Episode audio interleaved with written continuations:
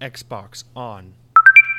Welcome to Xbox On, a podcast with one host about one console. Xbox. I'm said host Jesse DeRosa, and on today's episode, we'll be talking about the latest Xbox news for the week of April 20th, 2023, including Ubisoft Plus is now available on Xbox consoles, Halo developer 343 takes another huge loss this week, Suicide Squad Kill the Justice League has been heavily delayed, and more.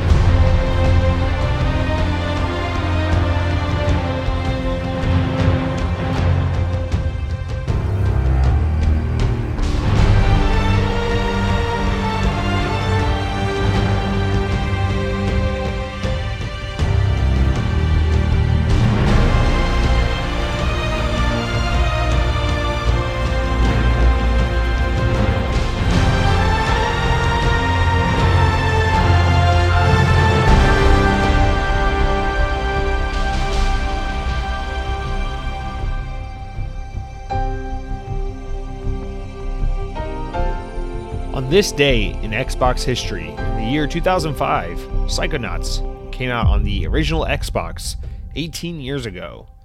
And who could forget the first Psychonauts game? Published by Majesco, rest in peace. Uh, developed by, of course, now Xbox owned Double Fine Productions.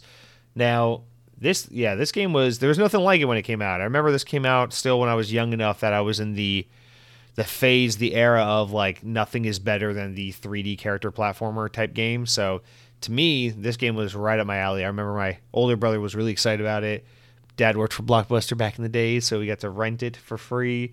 We played many, many, uh, many minutes of Psychonauts. Many minutes. We didn't play hours. We just played minutes of Psychonauts. Although I never really played it through to completion. I only dabbled with it. So it was only recently I finally played the first Psychonauts game. But I remember this is a huge one in, in, in my household. I used to be exposed to this a lot. My brothers played a lot. Obviously, a game with tons of charm. Very, uh, you know, Tim Schafer. What more needs to be said? He's the um, he's the Tim Burton of the video games industry. Very uh, kind of dark and sometimes a little twisted, but also whimsical. Kind of a, a, a forever Halloween aesthetic with a kind of dark humor, but very, very, very funny and witty. Great game, Psychonauts, the original. Check it out if you haven't already. Of course, now a retroactive Xbox first party game. So if you don't love Psychonauts, you're a fake Xbox fan and you need to go buy an Ouya or a PlayStation or one of those other brands that no one likes or cares about because we bleed green here on the Xbox On podcast. That's not true, but I will say what is true is I'm, I'm happy to be here. I'm happy to hopefully be reaching out to some of you guys, having you listen to the show, connecting uh, through the ether as we do each and every week here on the Xbox On podcast. Oops. Why is this window up? Let me close that. I'm not I'm not making a YouTube video. I don't need that up. All right. So guys, welcome to episode 203 of the Xbox On podcast. It's uh it's good to be here. A couple notable releases this week. Want to just get out there because we got a first party title releasing this week.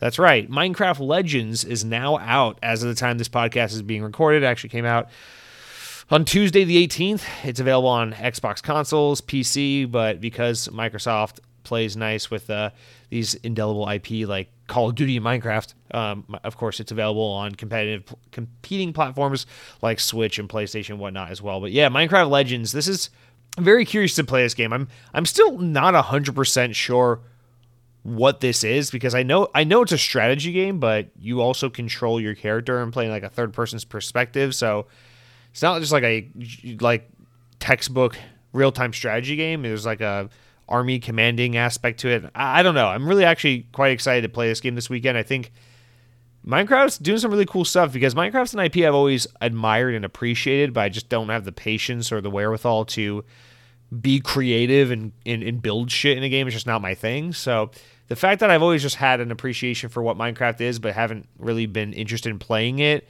Um, but now we're getting these spin-off Minecraft games like Legends and and Dungeons that are absolutely my wheelhouse. This is exciting. I loved Minecraft Dungeons. I thought it was really really great. Uh, like baby's first Diablo, but in like the most complimentary way. And I hope this game is, I don't know, in some ways like baby's first Halo Wars or something. I don't know. I doubt it will be. I've, I've heard it's a little complex and a little mature for what it is in terms of its mechanics and and its moment to moment gameplay. So it might actually be a little a little grueling for someone like me who, while an RTS fan nonetheless, is is definitely a bit of a novice. So there's Minecraft Legends. I'm excited to get into that. It looks like it's getting solid reviews, nothing out of the ordinary or or, or nothing extraordinarily impressive, but nothing bad either. Just pretty pretty normal, like seven seven and a half kind of reviews, but. I don't know. I always feel the need to like mention, oh, this game came out. It's getting good reviews, but also add the disclaimer. I don't really give a shit about the reviews because I'm to play the games I'm to play regardless of whether they review poorly or not. Um, see my thoughts on Crossfire X for more on that. But nonetheless, Minecraft Legends, shout out to all the uh, nine year olds that are now in their 20s that still play Minecraft and get to experience it new ways. All right, the other big notable game of the week, not a not a first party game, but a very, very notable game in that we've been waiting for this game. Well, this particular entry to the series is, oh man, it's been development hell. I think it was announced in 2014, I want to say. So it's been almost a decade since uh, this game was first teased. Um, it's been passed through many developers, uh, canceled, restarted internally many times before, but it's finally crossed the finish line. It's finally here. Guys, Dead Island 2 is officially out. I can't believe I'm saying it. But yeah, it's here, it's real, and apparently it's pretty solid. Again, referring back to the reviews that I quote unquote don't care about.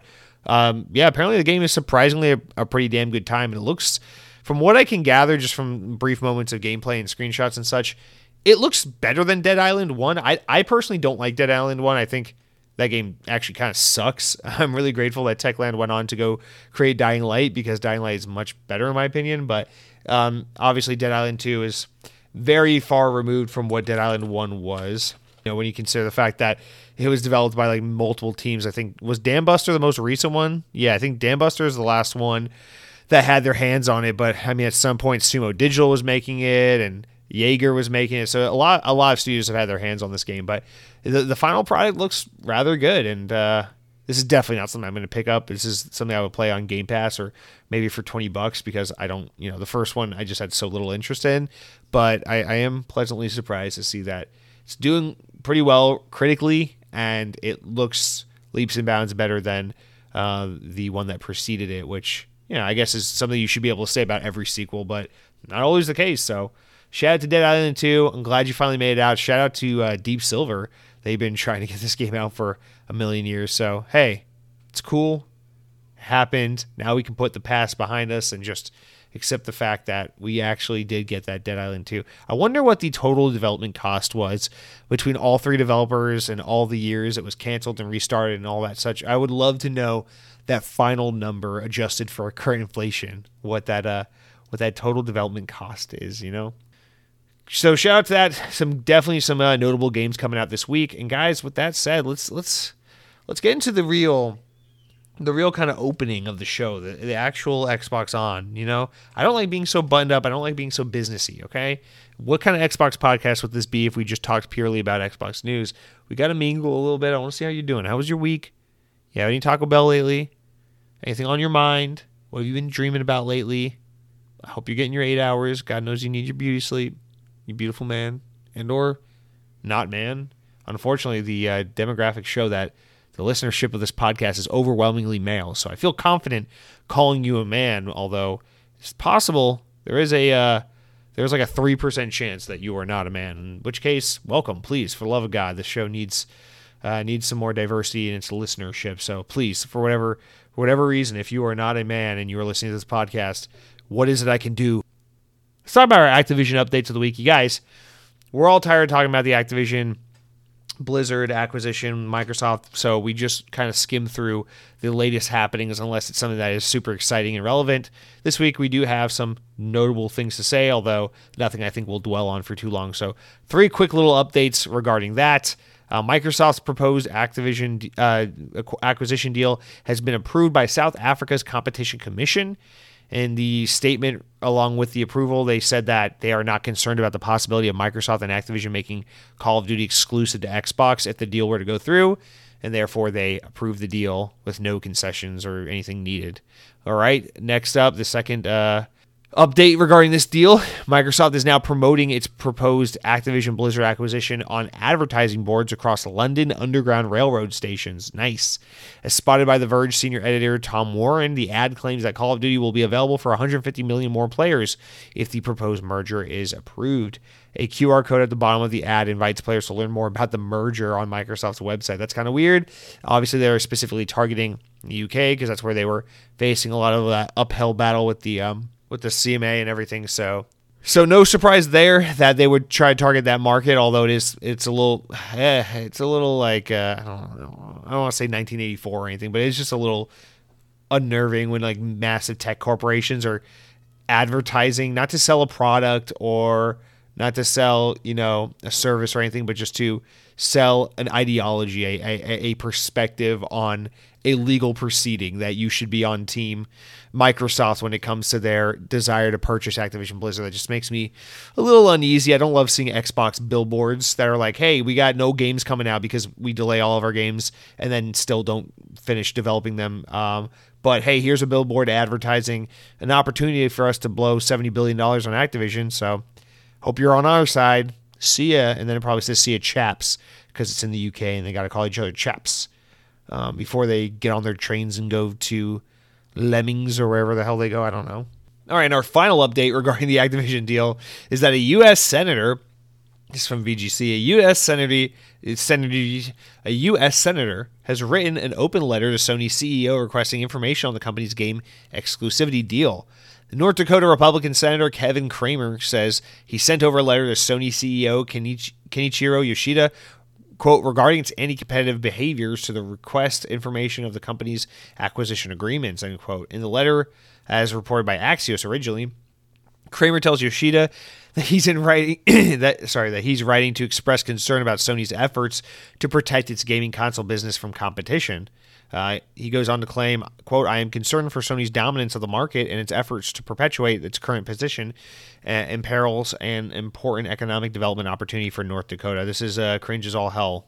I, I'll be honest, this is where my lack of insight on these situations really comes into play, but I don't understand what benefit or imperative any North Dakota senator might have to defend Microsoft in this stance. It's not like Microsoft is based out of North Dakota or anything, but um, God, just sh- dude, shut up. The fucking hand wringing about that's anti-competitive. Like, shut up, dude.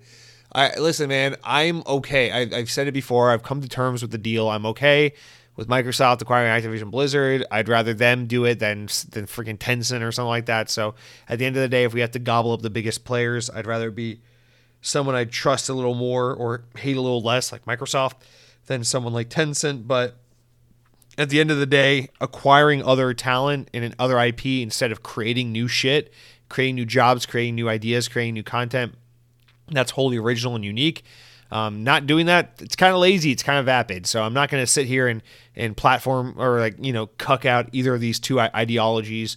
I'm, I'm, I'm just trying to say it's a, it's a little cringe. The fucking like Bruja pro American, like you're being anti competitive by by being a market leader. It's like, dude, Sony's popular because they were there before Microsoft. Sony's popular because they represent more markets with Japanese content well before Xbox had it. Sony's more popular because fucking it has exclusive games people care about and it didn't mismanage its most important IP uh, for a million years. Like, dude, give them credit where the credit's due. Like, Sony has done some anti competitive bullshit, sure. Uh, but it's the same kind of anti-competitive shit that all the major players in the games industry has done. So I hate this. I don't know. I, I hate this like trying to act like one of these companies is a little less savory or a little holier than that. It's just it's so stupid. They're all fucking businesses just playing the game. Some are better at it than others. You know, I love Xbox. I say this as someone who predominantly plays Xbox over all other platforms. Sony's just better at what they do than Xbox is. That's why they're where they are. You know, I love Xbox because I like the innovative nature of their of their ecosystem and how it's always been that way. I like the platform better. I'm ingratiated. I, am ingrained deeply in Microsoft's ecosystem. Um, I love my profile. I love Xbox exclusives, particular particularly the ones like Halo. But I'm not going to sit here and lie to you all day and, and act like PlayStation hasn't done a really good job of capturing and retaining a market since the PS1 days with rare slip ups. You know, like the PS3. So I don't know, man. It's it's not it's not anti-competitive. They're just they're just a business trying to protect their business, and uh, Microsoft's doing the same by spending seventy billion dollars on uh, Activision. So I don't know why I'm talking about this. These are talking points we've made a million times before, so we'll drop that.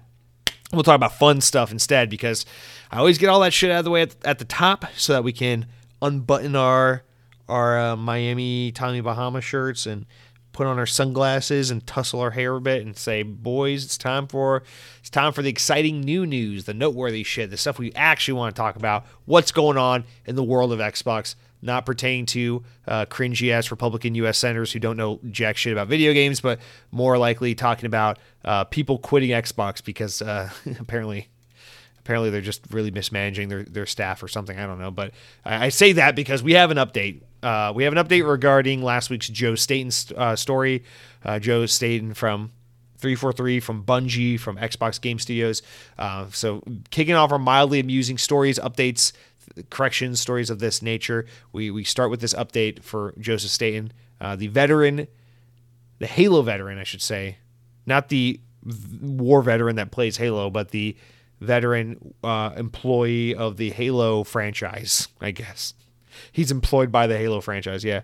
Uh, well, last week we learned that he was leaving not only 343 but Microsoft for good. Not just, you know, so the rumor was he's leaving 343 and going back to Microsoft. No, he's leaving Microsoft altogether. Well, now, thanks to this article from VGC, uh, we have some updated info. Joseph Staten has indeed uh, left Microsoft to go and work for Netflix and worked for Netflix's gaming division as a creative director on original multi-platform AAA game uh, as a creative director. Uh, Joe tweeted this past week in regards to the news. Quote, in my life, there's nothing I love more than collaborating with others to build worlds filled with iconic characters, deep mysteries, and endless adventures. So today I'm thrilled to announce I've joined Netflix Games as creative director for a brand new AAA multi-platform game and original IP. Let's go. End quote. Microsoft confirmed earlier in the month that Staten was leaving the company, uh, where he recently served as head of creative for Halo Infinite at 343 Industries. So, I mean, this is this this this says a lot without saying a lot, right? You know, it's like uh, originally it was like, well, he was only doing the 343 stint, you know, as a means, you know, as kind of a favor for the team as they got Halo Infinite over the finish line and into you know into the homes of of millions of gamers. Um, but we we all kind of knew Joe Staten, you know, he's going to go back to the kind of publishing side with Xbox Game Studios once all this Halo Infinite business is finished. Uh, but that isn't what happened. Um, and so now that we see he's not only staying more actively involved in game development instead of the publishing aspect, but he's he's leaving Microsoft altogether to go and do it for someone else. You know, Netflix, an unproven an unproven player really in the gaming space. I know they own a couple of notable video game developers and they've put some games that you can play on Netflix and things like that, but Netflix hasn't really solidified or, or built out a name for itself as far as being a major playing player in gaming goes. And uh, you know, getting talent like Joseph Staten can help can help change that a little bit, you know. So he's creative director of a brand new AAA multi-platform game for for Netflix. Um, so obviously, no clue as to what that is. But you know, if you got one of the guys who's so indelibly, you know, well, I guess so so intrinsically tied to the, the secret sauce, the magic of of the Halo franchise. You got a guy like that working on something in, in a in a capacity like creative director for someone like Netflix. I think you got you know you got a recipe for potentially something pretty damn cool. So that's heavy talent to lose and to know that you're losing it uh, for something so adjacently related to the thing he was just working in tells you that he probably didn't leave because he was on great terms with Microsoft and he was super happy with how things were being done. So it's uh yeah it's it's it's not good news. I mean maybe you can make an argument well hey Joe's been in the industry for a long time. Maybe this is a way for him to kind of keep doing what he loves but in a more in a more kind of uh you know startup and, in grassroots way. You know maybe it's a little less overwhelming to to work for uh, a small initiative within a big company like Netflix's gaming division, as opposed to a huge initiative in a huge company like Microsoft's gaming initiative. So maybe this is a little more low key for him. But the fact that he's creative director tells me otherwise because that's a pretty involved and important role. So I I don't know. To me, this just reads as uh, I was really fed up with the way things were being done over at Xbox, at, at 343, at Microsoft, and I wanted to go do this thing I love, but for someone, you know, in some place where it was more conducive. And that's kind of what I'm reading. Obviously, that could be tinfoil hat reading, that could be complete conjecture, and it absolutely is complete conjecture because I have no way to know otherwise. But that is how this reads to me. Tell me if you think I'm off base, but I think that sounds about right. So obviously on a personal level, happy for Joseph Staten. Hope you love this new job. I hope you find it very fulfilling. Hope whatever this game you're working on is your your best game you've worked on yet. You know, I hope this is all a great great experience. But as for 343, as for Microsoft, as for Xbox, this is a big big loss and uh, just another reason why uh, I, I don't think Halo is going to be in great shape going into the future as it's lost basically everyone who matters, um, who who's ever worked on it. But more on that when we get to the main news, uh, unfortunately. But continuing on with some more exciting news, some more uplifting news, trying to be a little positive. VGC relays that Ubisoft will show off what's in store for their popular Division franchise uh, during a showcase this week. Actually, it will be happening the day this podcast goes live. So we're barely going to touch on this because by the time you're listening to this podcast, all the news that's going to be in this event will probably have already been announced. But nonetheless, uh, so the Division 2's five year roadmap is going to be shown off during the stream on Thursday. Uh, they'll show the game's new descent mode. The presentation will include a Division Resurgence project update and a gameplay preview of Division Division Heartland. Uh, it'll be the the stream will be available on Ubisoft's Twitch and YouTube pages um, at 2 p.m. Eastern time on Thursday, the 20th. So I forget which one's which. I think Resurgence is the mobile game they're doing for the Division, but Heartland is the new um, is the new Division Division game that's coming to Xbox and PC and all the rest. So that will be cool to get to see some updates on that. Division is I never played Division, but I under from what I understand, it's pretty damn good and people really like it a lot. I have a feeling I'd really like Division if I force myself to just give it a try nonetheless, uh, it'll be good to get an update on that because this is a franchise that has seemingly just been kind of in limbo. We learned about these games a couple years ago and then really haven't seen or heard anything since. So it'll be good to get some updates, long overdue updates on what's going on with the division, and hopefully put uh, Ubisoft optically in a little bit better of a spot as they've been just not doing too well. Although seems like this past week they got some good press with that um, XDefiant beta that went live and everyone played it. And seems like a lot of people's takeaway was, hey, this is kind of like when Call of Duty was in its prime. It's a pretty good game. So I played that game a couple times. I played the uh, XDefiant on a couple of like uh, closed beta, alpha test build, whatever things, NDA things. Um, just because I got the, I signed up and got the code. But um, yeah, I, I, I, like that game too, and I think uh, I think Ubisoft has the potential. You know, XDefiant seems promising. The Division's a, a beloved series that you know could continue to kick ass. This new Avatar game they got coming sounds really good. So it's like they got they got some things brewing. Like, come on, Ubisoft, if they can just kind of string it all along together and, and pull it off just right, I feel like they could have some good news um, or some you know some some positive uh, momentum building for them. Um, hopefully, if only. all right, next up, stories of mild amusement, guys. Let's talk about Harry Potter. One that's getting some people a little, a little heated, although surprise, surprise, it's Harry Potter, so I got very little uh, F's to give or, or care for here. But nonetheless, let's let's read it. Warner Bros. Games have announced Harry Potter Quidditch Champions for PC and unconfirmed platforms. So we assume Xbox, but it's not confirmed. According to an FAQ on the game's website, the fast-paced competitive multiplayer game features worlds from the most iconic magical sport. It's billed as a complete standalone Quidditch experience that engages players in the sport of Quidditch and broomstick adventures along with friends in competitive and multiplayer settings. The game will let users create custom uh, create and customize their own Quidditch players and will require an internet connection, whether playing solo or with a team. Oops, it's always online. Get rage quitting. Get rage quit. Uh, Quidditch Champions has been in development for several years at LA-based studio Unbroken Studios, which is also currently contributing to the console version of Suicide Squad: Kill the Justice League. The studio, which employs around 100 staff, previously developed the self-published mobile multiplayer shooter Fantastic Plastic Squad and PC Battle Royale game Fra- uh, Fractured Lands.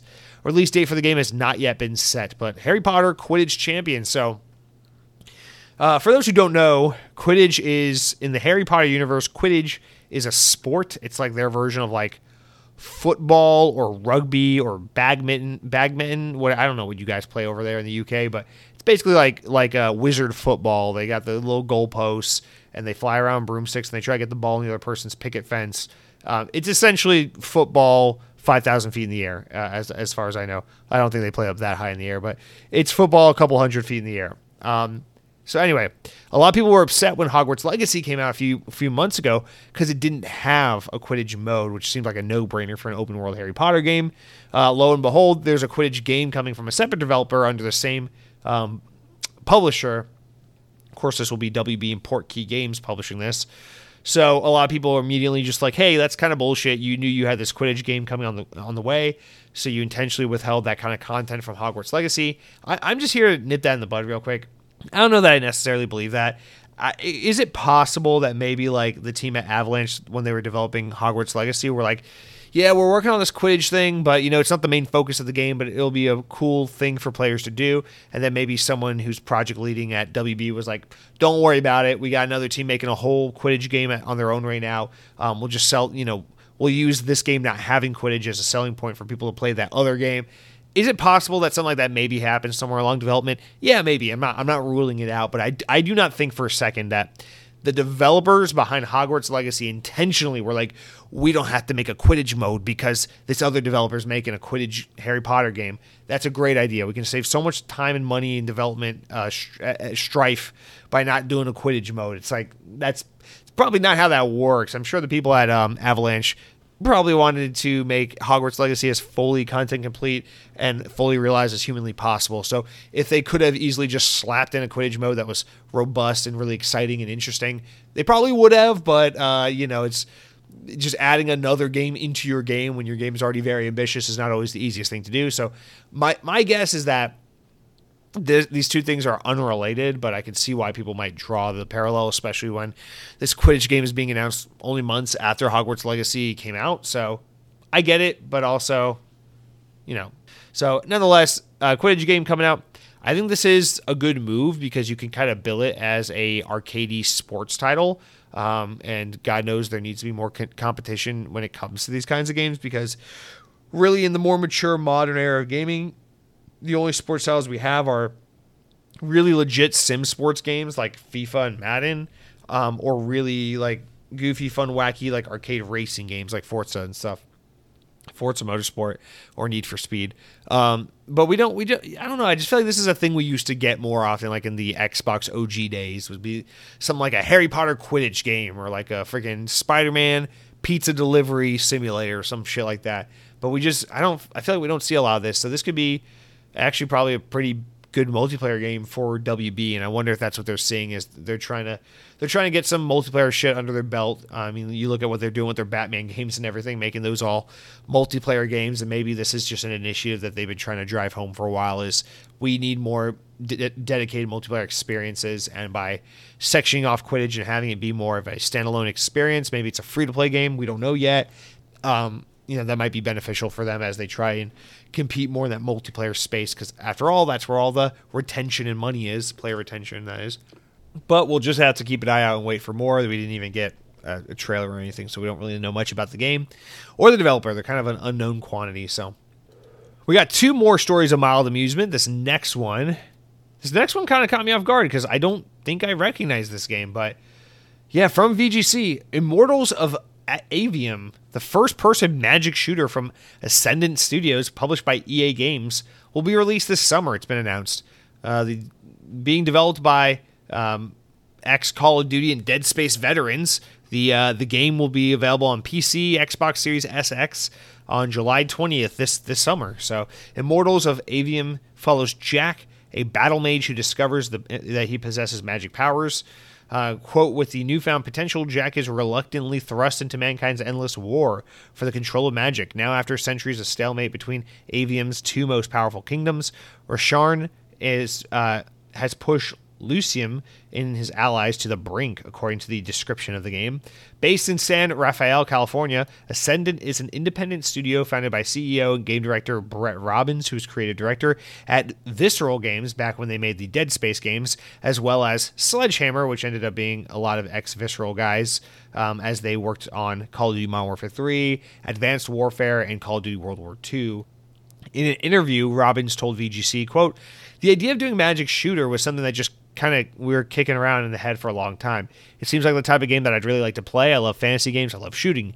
Uh, most fantasy games are more slow paced RPG styles, and that just seems to me like a missed opportunity that no one is really making anything like that. So I gotta say, I think I think this is a game that was announced at like I want to say the Game Awards like four years ago or something crazy like that. If this is the game I'm remembering, um, we saw a teaser trailer for this a long time ago, and then to my knowledge, we never heard of it ever again. Um, but if this is that game I'm thinking of, then this is kind of cool because, the, well, either way, actually, regardless, the game looks cool. The game looks badass. Um, a, a first person medieval kind of magic based shooting game. It's it's awesome. The game looks really badass. Um, it's got you can see the Dead Space influence in some of the armor designs actually, which is kind of funny. But the fact that it's got basically this team of guys that worked on the original Dead Space games and then some of the Call of Duty games, albeit some of the weaker Call of Duty games, but nonetheless, you know that that immediately has my interest. This game looks badass. Um, okay, a couple things I want I want to support about this game. I also love the idea of a first-person action-based medieval game that's like shootery or action-like, because the, absolutely like like uh exactly like uh like Robin like Brett Robbins says. I, I love this idea of like you know you think about epic medieval type video games. You think about things like Dragon Age or Skyrim or or The Witcher, and it's like these slow pace kind of third person action games or sometimes first person, but very RPG, very mechanical. You know, very like uh, sorry, very like dialogue and narrative driven, heavy exploration, questing type games, but when do you get that like Doom or Halo kind of experience? Just like boom, boom, boom, dragons and, and elves and shit. Um, and I, I, love the idea of trying to, you know, take that take that more action focused like military shooter or space sci-fi shooting type of deal and throw it in something that's a little more like medieval fantasy. So I, I think this is a super badass idea. Also, shout out to the release date, July 20th. I mean, July 20th, it's just one of the nicest days of the year. Generally speaking, the weather is really good, uh, unless you live over in Australia where it's wintertime, in which case it might not be as good. No, all joking aside, shout shout out for real to the the choice of this of this uh, I, I guess to EA for the choice of this release date because always bitching and complaining that there are not enough games that come out during these slow summer months. You think about like the kids are out of school; it's the perfect time for them to get a new game. Uh, you think about like it's it's the it's the thing that separates the busy spring video game releases with the busy fall video game releases. If you want to get an unknown, unproven new IP, kind of some some FaceTime, some some kind of spotlight time, dude, no better time to put it out than the summer. Nobody's releasing games in June and July, so especially July. I feel like July is probably the month that we see the fewest notable game releases. So for them to choose July 20th as a release date for this game, super awesome. Puts it before Starfield, puts it before Spider Man, and uh, shortly after Diablo and things like that. So it kind of gives it its breathing room if we're looking at like the big games coming out this summer slash fall, early fall. Um, kind of pits in this nice little uh, corner of the of the year where it doesn't really have a whole lot it's, it's contending with. So we'll no doubt get a lot of eyes and ears with people just being kind of eager to play something different with there not being any notable releases around that time of year. So that's a huge plus, I think, as well. And the game just looks so badass. So I don't know. I I, I think this is the game I'm, I'm misremembering from the Game Awards, like I want to say 2018, maybe even. This might have even been before I moved to Florida. It's, it's been a while since we've seen this thing. Uh, but yeah, this game looks fucking badass. It's the, the, the guy the first person view and they're doing the swooshy this and that like Doctor Strange with their hands and making blue and red energy beams pop out and they're blasting through enemies like they're fucking Iron Man and, and, and Skyrim at the same goddamn time and they got the energy whip and it's fucking cool, dude. The game looks badass and I think I'm sold on this. Uh, you know, with with with characterization of, of, of a game, you know, on this audio only podcast with uh, descriptors and characterization as cool and badass and fucking awesome and different. I mean, how could you not be excited? I mean, that that that how many games do we get to say that about? You know. So, nonetheless, I'm very much go, I'm going from didn't know this was a thing to very excited for this game. Um, yeah, put this high on the list. Shout out to EA doing something different. I like I like it when we get to see the big publishers do something original, original IP, um, different kind of game, different genre. You know, with uh, considering Wild Hearts came out, you know, earlier this year. This is the second time EA has surprised us this year with like, hey, we're putting our our our money and our weight behind a big AAA s you know you know I guess multi-platform brand new IP, new new new something. You know, it's not a Marvel game, it's not a Star Wars game, it's not a freaking sequel to a million games, it's not a remake of an old game. It's a brand new idea, brand new game, and that shit is exciting. It should always be applauded. It should always be given its due. So EA, shout out to you for doing something cool while Activision sits there in the corner and just makes more Call of Duty, even though I love it.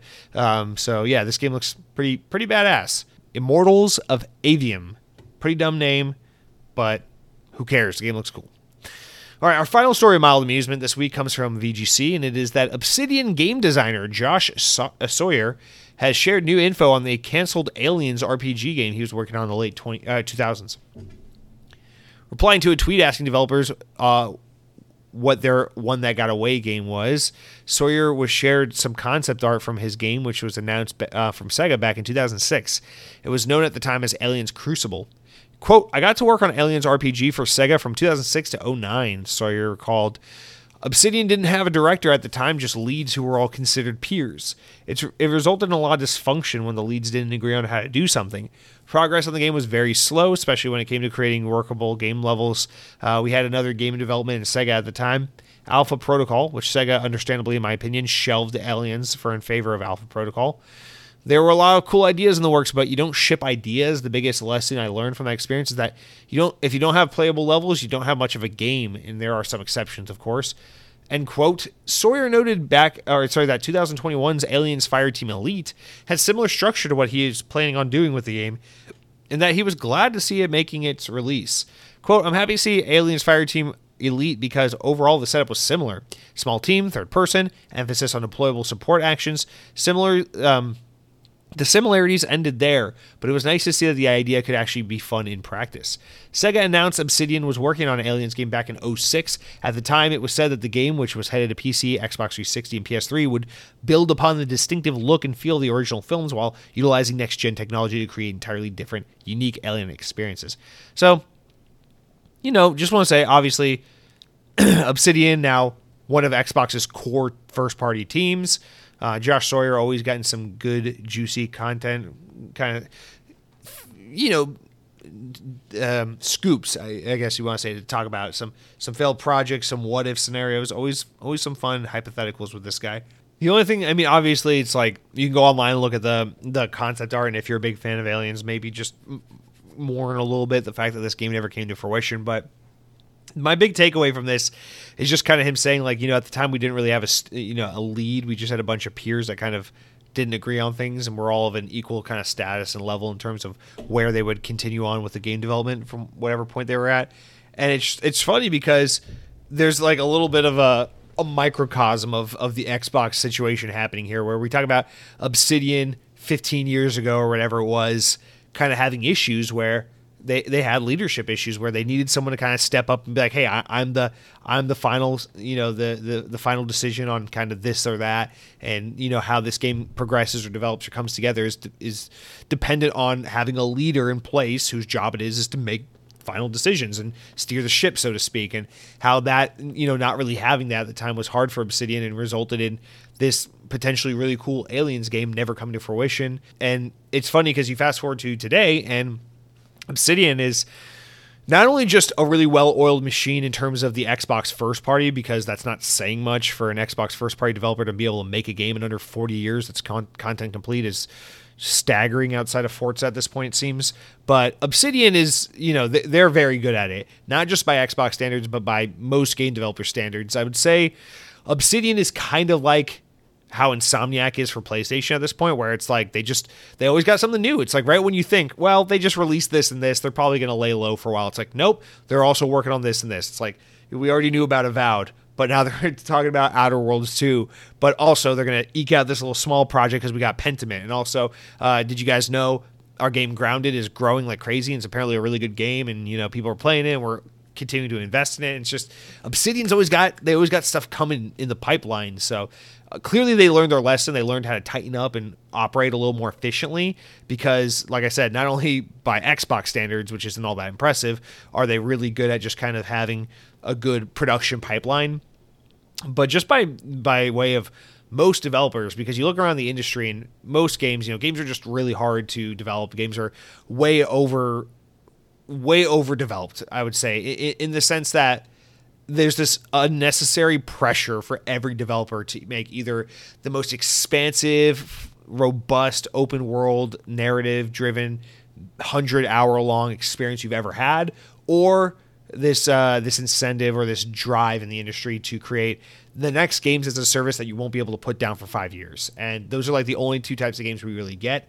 Obsidian is one of those developers that understands that both of those, you know, both of those ideas, while you know, while meritable and worth a damn, because obviously we can all think of great games that are epic open world long narrative driven games or or awesome games as a service type games uh, we also know that there's a lot of value in other types of games that aren't those two categories. And Obsidian excels in really making great games. You know, you think about like Outer Worlds or Fallout New Vegas, like these are obviously open world, narrative driven, third person RPG type games, but they're not just like so expansive to the point where your head rolls. It's not, I don't need it to be like Cyberpunk asking for 400 hours of my life just to kind of see it all. You know, you can have a lot of fun in these games and play them extensively and then move on with life. And, um, I think Obsidian's really good at that, but they're also really good at making the small little indie game or the or the little passion project, and they can do the more games as a service type thing with something like Grounded, but do it effectively and efficiently, where it doesn't take the whole team away from doing other projects. And I just think Obsidian is a really great kind of a kind of case study in the industry of like how it can be done, right? And God, I, I, I, hope so badly more than more than buying Activision and getting the insight of you know because Activision's really well run too. I know people like to shit on Activision because they make Call of Duty all the time, but like they they got to be a well oiled machine to be able to consistently put out games the way they do on an annual basis. So you know, obviously Xbox hopes to get a lot of that kind of insight in in skill and talent and experience from Activision Blizzard, but you know, you don't got to spend 69 billion dollars to get that expertise. You can just look internally to Obsidian and get it right there because Obsidian just they just kind of know how to do it. They they know what they're doing. They they're excellent at at just kind of self-sustaining and doing their little business and coming up with great game after great game and they just they're on a roll and uh so I guess that's kind of my takeaway although I guess it should be more about the fact that there was hey there was an aliens game that never came to fruition from from obsidian eh, i don't care about that uh, this is the, the more interesting and relevant um, part of the story for me at least but uh, yeah no nonetheless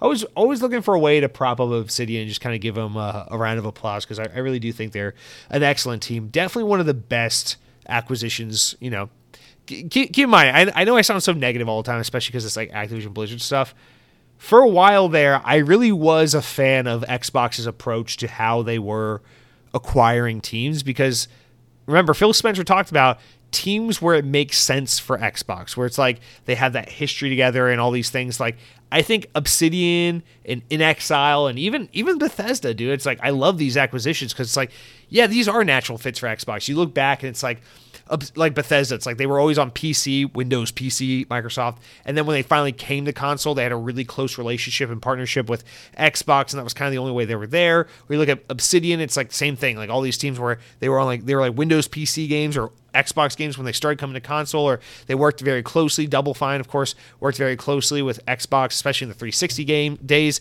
They had a lot of second party exclusives and things like that. So I loved this idea of like, yeah, like Doom, that that's an IP that makes so much sense as an Xbox IP. You know, uh, Bethesda, uh, id, uh, Obsidian, all, all, Double Fine, all these teams. It's like, yeah, these are really, really intelligent acquisitions. I think that will really bolster the Xbox brand and, and really round out the first party. And then you look at today, and it's just like, yeah, we bought fucking Candy Crush Saga because nothing says Master Chief more than three in a row, baby. Uh, but I, I, I get it. At the end of the day, it's a profit-driven company. Surprise, surprise. But I don't know. I always want to give out you know the shout out, um, especially with Obsidian. I think Obsidian is probably honestly, and I don't even think this is like kind of a, a ballsy thing to say. I, I think Obsidian in the in the modern Xbox era, I guess we'll say the Phil Spencer onward era.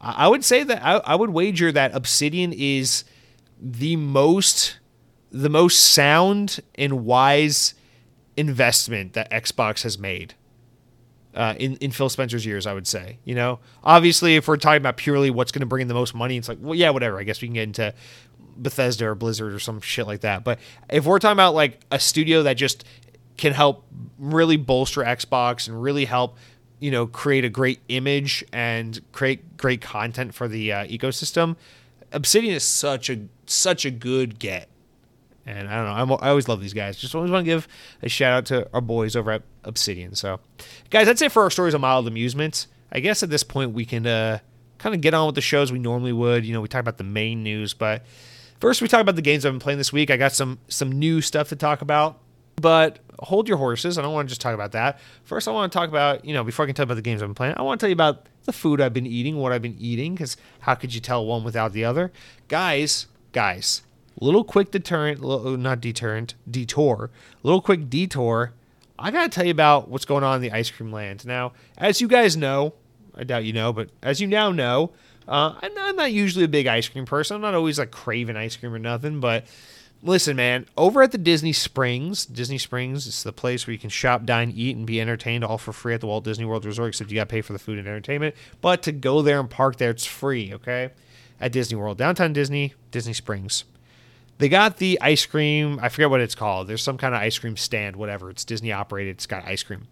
But the reason why we're talking about this is because they just recently introduced a new flavor of ice cream that is my personal favorite ice cream that you might say, and I'll tell you what the flavor is, hold your horses. You might say, Jesse, that is such a childish favorite ice cream flavor. You're not supposed to be borderline 30 years old and prefer this ice cream flavor over all else. But I'm here to say, fuck you, sit back down, buckle up if you're in the car without a seatbelt on, you dumb idiot. But I, I got to tell you, man, I don't care have have my taste buds changed and evolved, and I can enjoy ice cream with nuts in it, or you know, ice cream with nuts in it, or ice cream with nuts in it, or cherries, or other boring adult things. Yes, I have grown to appreciate the sherbets and the sorbets and the nuts and the cherries and all the rest, the fruitier kind of ice creams. I can appreciate all that. You know, I can do the rocky roads, even whatever the case may be. But in my heart of hearts, I will always forever uh, be a cotton candy ice cream man. And I don't really care if it's embarrassing to see a bearded 28 year old man walking around Disney World with a cotton candy blue ice cream in his hands because they got this new, I don't even remember what this ice cream stand is called. It's called like Swirls on the Water or something like that. I don't give a shit. But it's a new cotton candy ice cream where it's cotton candy soft serve mixed with, swirled with raspberry Dole Whip. For those who don't know what Dole Whip is, real quick cash, crash course. Dole Whip is Dole Pineapple, the Dole Pineapple Company. Uh, they make a they make a Dole Whip. It's like a soft serve ice cream treat, although I think it's dairy free. Um, it's a famous Disneyland treat from back in the day that, of course, made its way over to Disney World. It's you know whatever. It's it's it's Dole Whip. It's it's basically pineapple um, soft serve type dairy treat, almost like ice cream. It's really, really good. It's one of those like iconic Disney treats that everyone's familiar with and everyone knows and loves. Well, in recent years, Dole and Disney have been adding more and more flavors. It used to be that you could only get non-classic Dole Whip flavors in Hawaii at like Dole's factory or some shit like that. They had like a raspberry and a strawberry and a, and a mango and all these things. Well, they're starting to bring those flavors over to Disney in recent years. And this is one of the places where you can get a different flavor of Dole Whip. So you get half it's it's raspberry Dole Whip mixed swirled with cotton candy soft serve. And baby, oh baby, oh baby, it's so good. It's so good. It's really good. In fact, it's too good. I was worried that the cotton candy would have too much of that kind of like fake cotton candy flavor. I don't know what real cotton candy tastes like since it's already an artificial flavor, but you know, it tastes like super creamy, super rich, and super full. It's not like that kind of cotton candy where it's like I'm eating vanilla ice cream with a hint of cotton candy, or I'm eating a uh, cotton candy ice cream, but you could have fooled me and told me it was like fucking bubblegum or something. I can't tell. This is legit cotton candy ice cream, one of the best flavors. Definitely the best ice cream flavor. Suck it, unless you're talking about Ben and Jerry's fish food, which is also excellent. But yeah, it's really really good stuff and it just it just kind of reminded me kicked it off in my head i really do love cotton candy ice cream but I find that it's kind of difficult to find these days. I feel like not a lot of places still do cotton candy ice cream, and a lot of times cotton candy flavors are not very good. Especially if we're talking about like store bought ice cream, like in the, the freezer gr- ice cream aisle of a grocery store. Don't even don't even try for some cotton candy ice cream. I don't think any of those grocery store ice cream brands have a half decent cotton candy ice cream. So like, don't even think about that. The one that did it the best, and I don't even know if this chain is still around. The ice cream chain Brewster's um, I don't know where. I don't know if they're in all 50 states or if they operate regionally. Growing up in Georgia, we always had Brewsters everywhere. There was a Brewsters every couple miles. It was a great, great little ice cream shack spot. Um, but as I got older, especially like my high school years and stuff, I feel like every Brewster's ice cream started to close down. There aren't very many left, at least where I'm from. And here in Florida, I don't think we have any Brewsters. We have we have a local chain here called Twisty Treat, and it's fucking awesome. Um, all the little ice cream stands are shaped like an ice cream cone and all their flavors are awesome and it's like the last beacon of value. Everything there is super cheap and delicious. Um, shout out to twisty treat but i don't know if they have a cotton candy and if they do i've never had it. I've only been to twisty treat a handful of times. They have a really good pina colada ice cream. But yeah it's just i guess what i'm trying to say is just cotton candy ice cream i feel like two issues with it. It's not very present these days. I feel like it was way easier to find when i was a kid Number two, not many places do it right, but shout out to Disney because they're doing it right. So if you're in the Orlando area, you don't want to spend $200 to get into Magic Kingdom or wherever the case may be, go to Disney Springs. It's absolutely free to park there and go there. Head over to, what is it called? Swirls on the Water. I'm going to pull this up, but dude, get their fucking cotton candy ice cream. It's so good. It's mixed with Dole Whip, raspberry Dole Whip, which is a really nice complimentary oh my god, it is called Swirls on the Water. There's something fundamentally fucked about me that I subconsciously just know the name of every food cart at Disney World. That's a that's a pro for people who haven't been to Disney World. That's like that's like hundreds of food carts. That's a pro- that's a problem. That's something to be proud of. Anyway, so shout out to the cotton candy ice cream, and I ask you, the audience, now I ask for your participation. What is your favorite uh, ice cream flavor? And if and if you're commenting in not to tell me about your favorite ice cream flavor, but rather to try and flame me for loving cotton candy ice cream at my age, um, go ahead, leave the comment, but it's not going to work. I am so secure in my love of cotton candy ice cream at this point in my life that nothing you could say would uh, penetrate the hard shell that is my my love of cotton candy ice cream. So fuck you.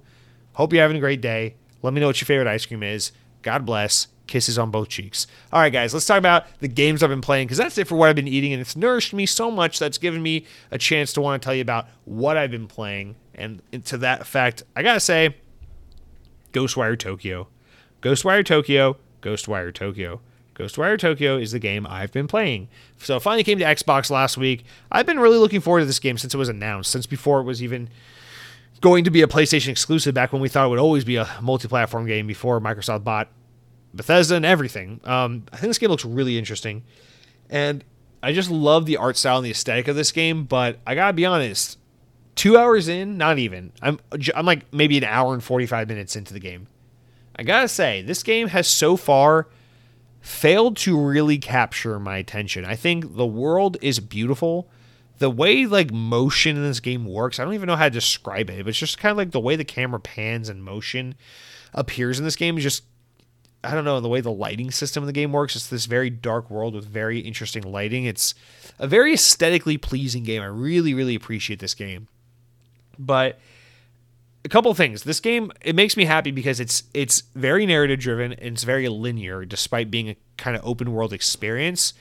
And those things make me very happy. I want all of that. Like that's very much me. But the moment to moment action using kind of like the the different like first person like spell technique whatever it is ghost fighting abilities you're using I find it a little a little basic. It's just not it's not particularly compelling this combat system. And so I don't know. I'm just kind of meandering around through objective to objective, not super invested in the premise of this game or the characters or what's going on. Although I acknowledge it's very creative and interesting. It's just not, in, you know, it's like it is an interesting premise, but it is not currently interesting me. Um, if that makes sense. So I'm going to stick with this game for a little more. Uh, I think I'll play it through the this weekend uh, because it, it, it's. Let me know if this makes sense to you. I feel like I feel like we can all relate to this it's one of those games where if I had to review the game right now or recommend the game right now, I would say I don't know how I feel about it. I don't really think it's going to be for me, but I also am invested enough in it to where I could see I could see how like the right state of mind, the right play session, um, seeing the right part of the game might completely flip the script around to where you know by hour three or something the game hooks me and then I enjoy it for the rest of the game and then I come back saying Ghostwire Tokyo is excellent. It's a really good game. I highly recommend it. It's just I'm at that point where I just haven't gotten enough of a reading on the game yet, and I could see it kind of going either way. So not much to say on it yet, just because I haven't spent too much time with it. I've just been very busy this week with some um, potentially good things coming up that may or may not happen that have just completely derailed my weekend and, and taking me away from um, video games and things like leisurely activities. So that's really all I was playing. Uh, I tried to play the XDefiant beta this weekend, even though I had it downloaded and readied up and everything. It just wasn't working on my Xbox, so I didn't end up playing that anymore. But I have played that a couple other times during some of the other betas.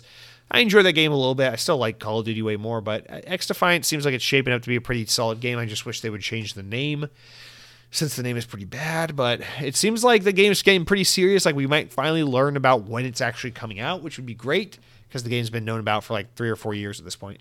Um, other than that, I also started Tron Identity, but I'm barely anywhere in that as well. I'm playing that on Steam. It's not on Xbox, so it doesn't really count as an Xbox game, but very very interested for a graphic novel Tron game. I know I'm going to like this game a lot. I just haven't again had a, much of a chance to really get into it, but uh, opening just the opening 10 minutes alone had me like, "Oh yeah, this is going to be good. This is going to be good. I'm really excited for this." But I don't have anything to say on that as well. So unfortunately, just a little a little flat on its face with the, what I've been playing this this uh, this weekend. But you know, the girlfriend's going out of town this weekend. She's gonna go she's gonna go out of town, so I'm gonna be alone, which is gonna give me ample opportunity to either play tons and tons and tons of video games with no recourse whatsoever, or spend tons and tons of time at Disney World without feeling like I need to be at home. So I don't know which way it's going to go. We'll see. But, um, you know, depending on how that pans out, I might be spending a lot of time playing video games this weekend, in which case, next week,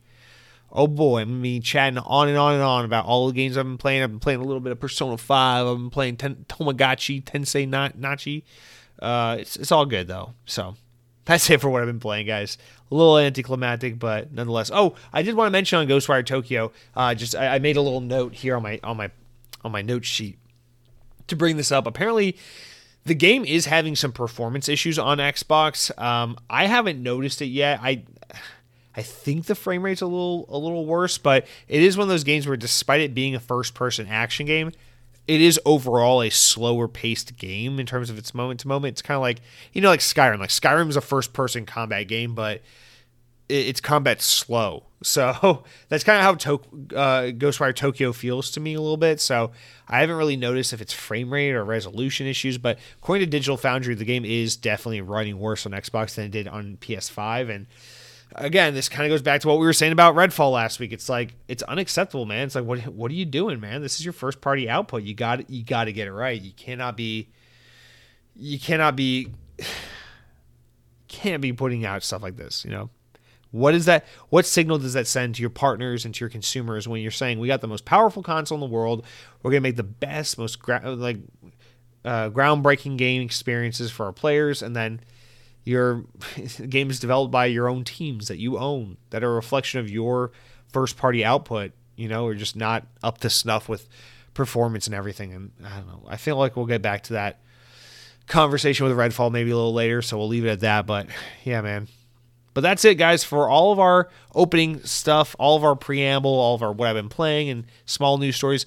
Let's get into the real news, the actual news, the big juicy bits of info to get into this week. And take a quick break and then, you know, chug a Mountain Dew and get right back to it, guys. So see you in just a second. Okay, welcome back. Let's get into the news, guys. Talking first about big story, but it's something that broke right after last week's episode went live. So it might sound a little dated to you now, especially if you listen to other Xbox podcasts. You probably already heard the story, but shh. All right, Ubisoft Plus, yes, after many months of rumors and such, is it's finally here. It's happening. Ubisoft Plus is being added to Xbox consoles. Not added as an included or anything like that, but it's now option. It's now it is now available on Xbox consoles. So Xbox users can join the service via the Ubisoft Plus multi access plan, priced at $18 a month US. It lets users access over 100 games on PC and a selection of titles, curated selection of t- titles via Xbox consoles and Amazon's Luna cloud gaming service. Ubisoft Plus offers Ubisoft's biggest titles on day one as part of its service. Subscribers also receive a discount on virtual currency packs within select games. Quote, partnering with Xbox to launch Ubisoft Plus multi access on Xbox consoles enhances our subscription offerings by providing more value to choices to our players, said Ubisoft Senior VP of Strategic Partnerships and Business Development, Chris Early. Xbox console players now have access to our world through Ubisoft's extensive gaming library. Like us, Ubisoft strives to bring more games to more people, and today we're accelerating our efforts together. This is Xbox's Sarah Bond, corporate VP of Creative Experiences Ecosystems at Microsoft. She continues by saying, By launching Ubisoft Plus on Xbox, we're presenting Xbox console players another vibrant catalog of, to explore uh, by subscription. Originally launched for PC as Uplay Plus in September of 2019, the basic Ubisoft Plus plan now acts, offers access to 100 Ubisoft titles, including new games and DLC at launch from $14.99 a month. So the Xbox version will give you will make it $18.99 um, or $17.99 a month. It gives you a hun- over 100 games on PC and a selection of titles on Xbox and Amazon Luna. So the list is a little more curated for Xbox just to read you a little bit of like some of what you can expect. So it's every latest Ubisoft game as they release as lo- as well as their DLC. When they release, they're in the service. So that's the huge plus. It's really what you're paying for. But the back catalog, the content that's already there when you sign up on Xbox right now. You offer basically all your Assassin's Creed games. You got all your Far Cry games. You got For Honor, all your Ghost Recon games. Well, all your newer Ghost Recon games, Wildlands and Breakpoint. You got your Rabbids games like Party of Legends and Invasion and all that shit. Uh, you got your more recent Rainbow Six games like Siege and Extraction. Uh, you got Rayman Legends. You got Scott Pilgrim vs. the World. You got the South Park games. You got Starlink Battle for Atlas. Shout out, that game's awesome. You got The Crew 1 and 2. You got Trackmania. You got Trials of Blood Dragon. You got Watch Dogs games. You got Zombie, Val- uh, Valiant Hearts. So, you know. Here's the thing is it's like it's a good list of games. Like there's a lot of good games i just named there but all of these games have been on like ubisoft publisher sales on xbox on and off for like many many many years. So at this point you've had an opportunity to play all these games for any price range between 0 and 15 bucks you know? These games have been available dirt cheap. So many of them are so old that you've no doubt played you know a good chunk of them so really, what is the the big selling point here? It's it's it's that Ubisoft games when they come out day and date are available in the service as well as DLC expansions and such like that. The problem is Ubisoft is having a bit of an issue. They're a little gunked up with the release schedule right now. So there is no, you know, Ubisoft game to, to play right now and there is no no like confident stream of titles that we're looking forward to other than really other than Avatar and maybe XDefiant if they ever put a date on it. So it's tough because I know a lot of people are looking at this and like, is this service worth it? And they're coming back and saying no. I mean, think about it. On Xbox to have this service, you're going to pay 18 bucks a month. Game Pass is $10 a month. You know, maybe yes, maybe you're paying 15 bucks a month because you got Game Pass Ultimate because that's your Xbox Live subscription with your Game Pass Ultimate. But even that at 15 bucks a month, it's still $3 cheaper and it's a way better service. It allows you to play online games on your Xbox. It gives you access to a way better, more robust, more consistently curated list of games.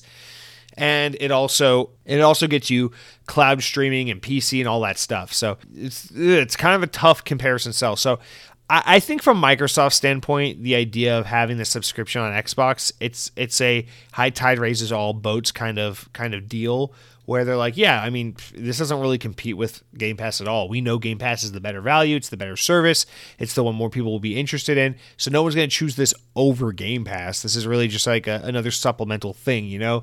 It's like, uh, I don't know, it's, I'm trying to think of a, uh, never mind. Let me pull back that example. It's just obviously, it's just a, it's, it's a good deal or, or it's a good idea for Xbox to be supportive of something like this because you know you have the better product. And by having more subscriptions like this available to your consumers on Xbox, you're just training your market more and more to be invested in these subscription services. And if that's the future Xbox wants to go in, which we know it is, then that's kind of what you want is is to to ingratiate more and more of your player base with these various subscription services, and that's how you're going to grow Game Pass. So the whole like would Microsoft allow? I can't believe Microsoft would allow this on Xbox. That doesn't surprise me one bit. I don't think they see this as a threat or serious competition. I think they see this as a complementary thing, a thing that kind of bolsters and full, further justifies and really underlines the value of Game Pass and, and, its existence in the first place. So from that perspective, I think it's a non-issue. Uh, I, I see this more from Ubisoft standpoint, where it's like, so what do you guys want out of this? Because now I'm wondering, like, well, you know, when they finally do have a game worth playing, like when that Avatar game comes out, like I'm interested in playing it. I think that Avatar game looks quite good. So when that game comes out, you know, why would I not just subscribe to Ubisoft Plus for one month, play the game for 18 bucks instead of going out and buying the game for $70? Like, what is to stop me from doing that? Because, you know, then you can just uh, end your subscription after that one month because the service is kind of lackluster otherwise. The problem is I don't think any of these services, and you see this with EA, EA Play as well, and EA works because it's including Game Pass now, but you see the same thing with them.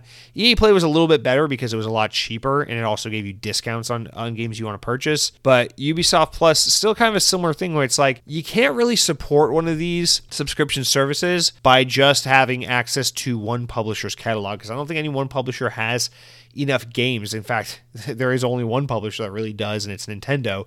And they have a service like this through their Switch Online thing, and that's that's really the only one that works. And even that was a little rough for a while. Now it's getting pretty good and robust. They got some Game Boy Advance games, I believe. They got a lot of N64 shit. So whatever, that that's all good and great for them. But you know, EA, even if Activision were to do something like this, Ubisoft, it's like who wants to pay eighteen dollars a month for access to just Ubisoft's catalog? It just doesn't. It just doesn't make sense. The reason why Game Pass works is because in between all the awesome first party Xbox titles you get, you know, the Halos, the Forzas, etc., you also get a ton of content from third parties and from indies and all that. So you get such a gamut. The thing about Game Pass is not only is it a better price, but it offers more features and benefits, but the games catalog is more frequent, more curated, more diverse. It gives you a little something of everything. So there's always something different to try.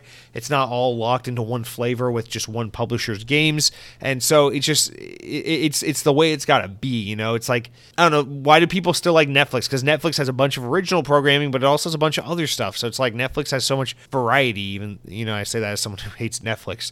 Um, but you know, why is it a little harder for someone to stomach doing something like Disney Plus or or, or Apple TV or whatever, it's because it's a little more niche. It's a little more, you know, they got fewer options. Maybe like a, I don't know, maybe like a HBO Max or something like that, where it's like there's just fewer offerings, uh, Peacock, something like that. Whereas Hulu, Netflix, these ones are a little more like, yeah, we got so much shit. We got so much shit from all these different studios, all these different production companies. And, you know, Game Pass has a lot of like a Netflix appeal to it. Whereas Ubisoft Plus, I mean, I don't even know where that falls in the list because I don't know if TV streaming has an, a, you know, uh, a, a, an analog that is as equally uninteresting a value. Maybe I don't know, maybe maybe Paramount Plus because Paramount Plus is so painfully lame. I don't know, but you know, it's I appreciate Ubisoft for trying something different, for trying to see this market could work for them, but I feel like they're not a big enough company to sustain a subscription service like this. They wouldn't want to have mass adoption. I assume that's probably why they're a little pricier, is because they don't want an overwhelming majority of people to jump into this service over buying their games. But I wonder what they think they're going to get out of this, or what they try are trying to get out of this by even doing this service in the in the first place because they're not stupid. They gotta know eighteen dollars a month. Why would someone pick this over Game Pass? You know, I mean, I, of course they want you to pick this in addition to Game Pass, but why would someone do that? It's more expensive than Game Pass, has far less games, only one publisher, and it's just it, it, the, the value is just not there. Few, way fewer features, no cloud streaming or anything like that. So I just wonder. There's got to be some ulterior motive. There's got to be something that Ubisoft thinks that they can get out of being in this marketplace and testing this ecosystem because at the end of the day, I, I, I feel like what would be best for Ubisoft to do as opposed to having a Ubisoft Plus would be to sell their games a la carte like most most publishers do, and then to have a good relationship with Xbox where it's like, yeah, every once in a blue moon we throw this game on Game Pass or that game on Game Pass and, and take the chunk of money from Xbox. And we know they did a day one Game Pass deal with you with Rainbow Six Extraction, and uh, you know, I'd be curious to know how that went for them and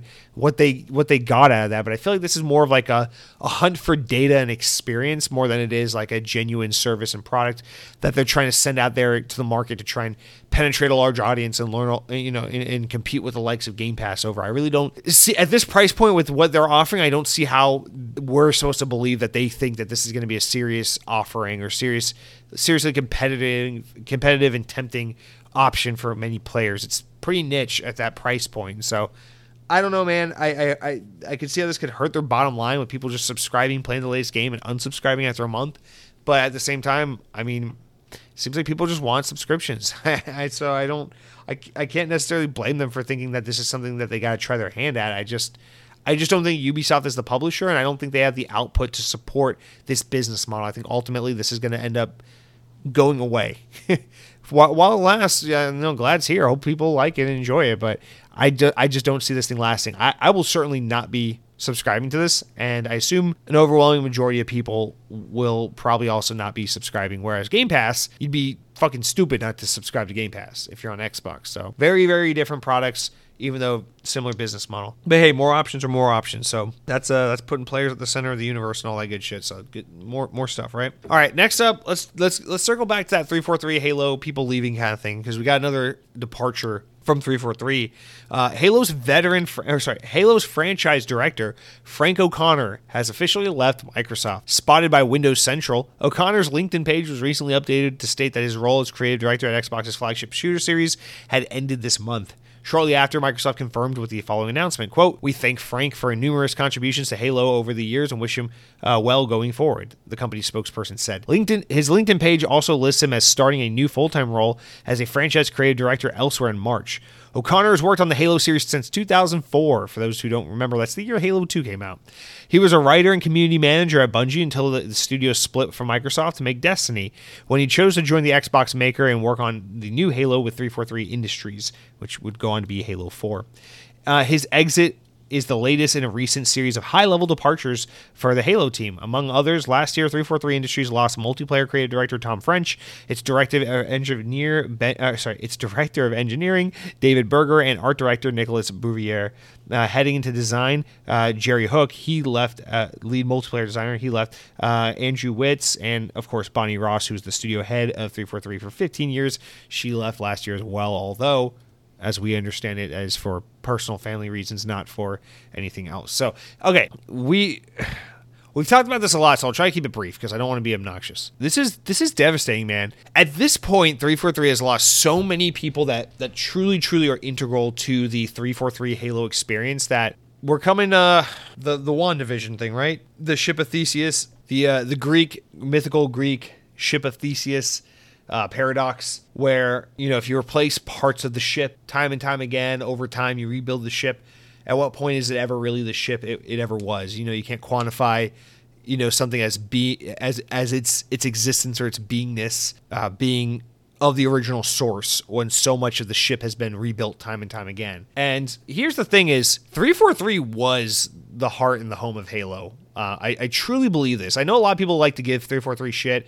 Just for the record, in case there's anyone new listening to the podcast and they haven't heard me rant about this in the past, 343 is just as much Halo as Bungie is. You don't have to like the changes they made with Halos 4 and 5. You don't have to like the art style changes made with Halos 4 and 5. There's a lot of things you don't have to like. But you cannot deny that when Bungie split from Halo, and Microsoft let them spread their wings and fly. 343 was formed and they took over the Halo franchise the number of people that stayed with Halo through 343 from Bungie, plus the the, the their ability to shepherd and develop this new team's um, skills and understanding uh, of the Halo franchise. There's no denying that, regardless of your love or hatred of Halos 4 and 5, that that team was still the remaining core essence of the Halo franchise. Because it's not only the people because the original 343 team is not only the people who were with Halo from back in the Bungie days so they're inherently part of the core Halo franchise but they're the people that loved working on Halo so much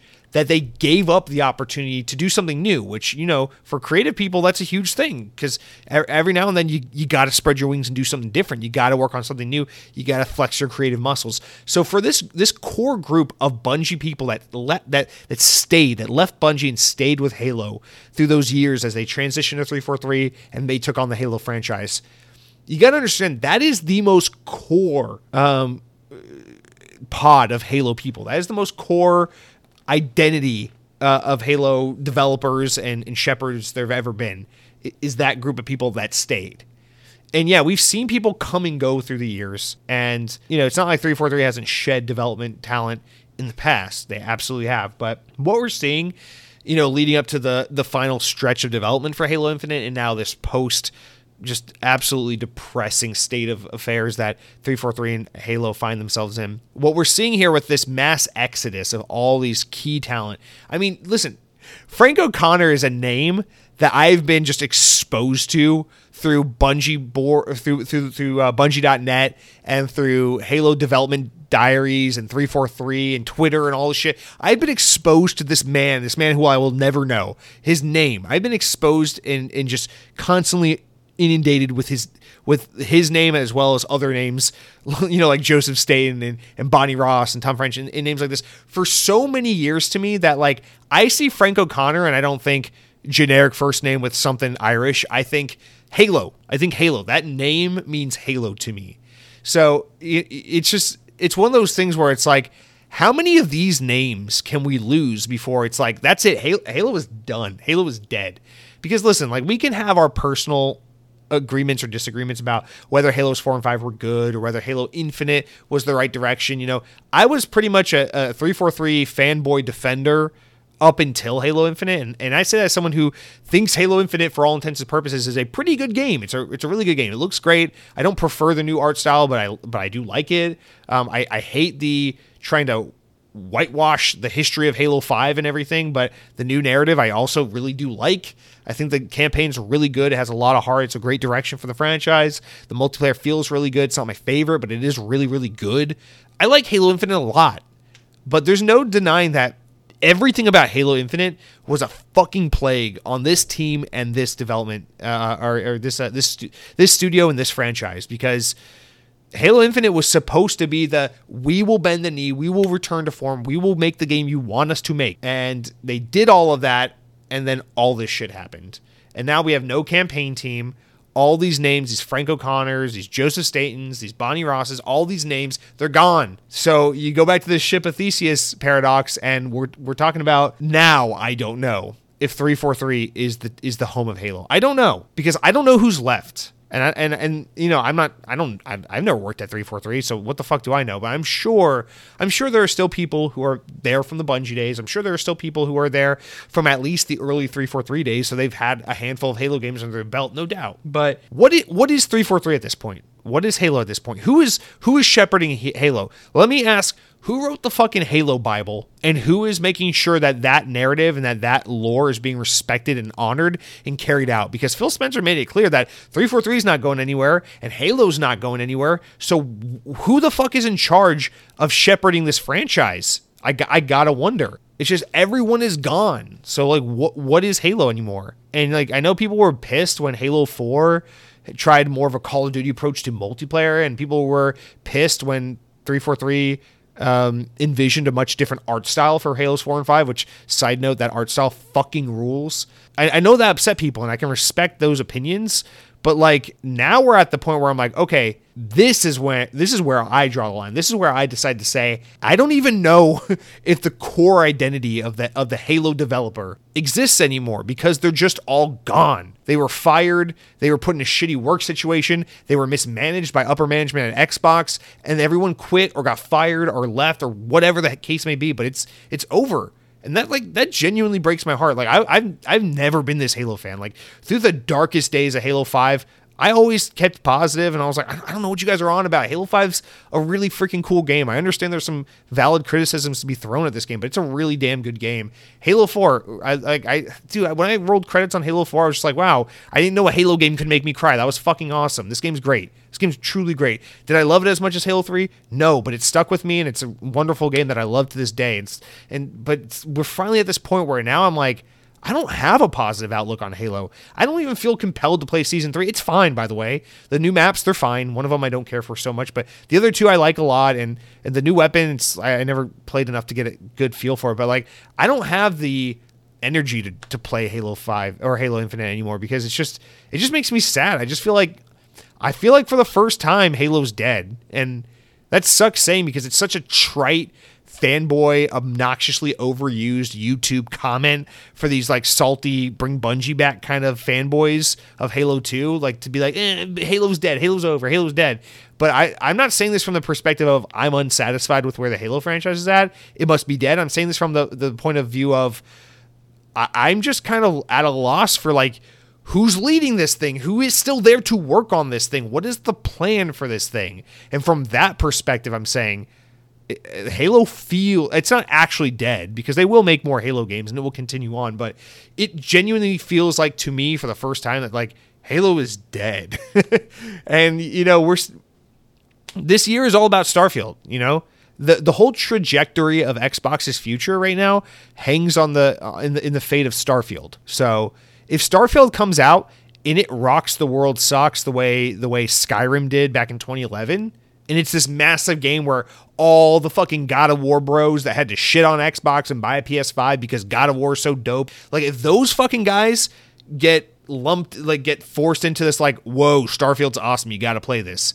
If if you get that crowd and it's one of those water cooler moments if it has like an elden ring or hogwarts legacy moment where it's like you just can't go anywhere without someone talking about how damn good starfield is i know it's a lot of pressure to put on a game but this is one of those rare games where it has potential to be that game. If starfield ends up being that experience it changes everything for xbox because what it proves to microsoft is these acquisitions worked we, we bought our way into new ip and new developers that can help carry our console brand without Master Chief. It's not to say Master Chief won't exist and Halo's going away, but it just means that you don't have to lean on Master Chief like like you like Nintendo has to do with Mario, you know?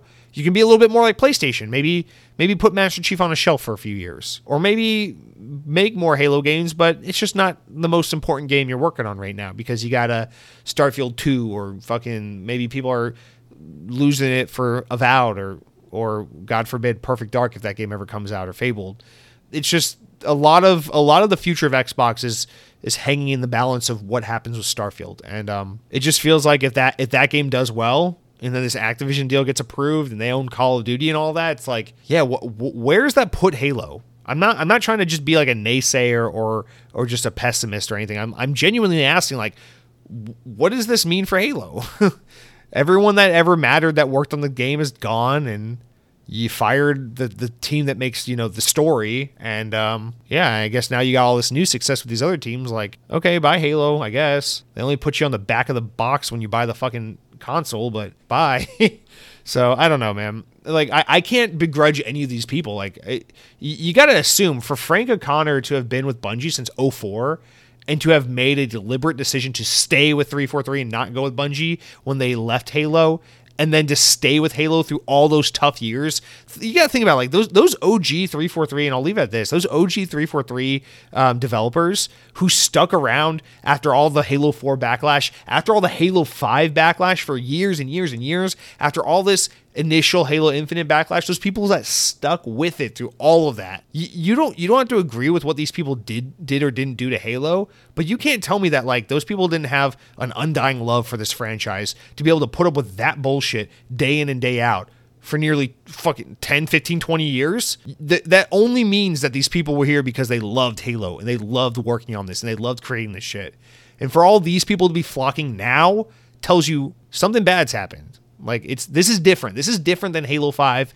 This is different than Bungie leaving the franchise. This is something completely new. And again, that's why I bring up the, the ship of Theseus paradox because I don't I don't know if the if the core identity of Halo's developer exists anymore. And I don't know if it, I don't know if it can when every name we've ever recognized as Halo fans dating back to the mid 2000s on bungie.net, you know, chatting it up. We've seen all these names pop up all the time with these guys gone, I, I don't know. I don't know if Halo even exists anymore. If, if Halo is Halo anymore, I should say. So I know it sounds so incredibly dramatic and despondent, but as someone who absolutely loves Halo, you know, a large reason why I'm here podcasting every week about Xbox, you know, is Halo. As as someone like that, I, I just gotta say, like this this makes me feel a certain kind of way about where we are with with Halo with Xbox's flagship product. Because at least when Halo 5 was bad, you know, I it, it felt like, man, I just wish the world could appreciate this game the way I do because I think this game's really great. But with Halo Infinite, I don't feel that way. I feel like, yeah, man, everything's fucked. Everything Halo Infinite's a pretty good game for all intents and purposes, but everything still feels fucked. And that's not how it felt with Halo 5 or when Bungie left Halo. That is not at all how it felt. So something has changed, and I, I just feel like the, the Halo team doesn't exist. But oh well.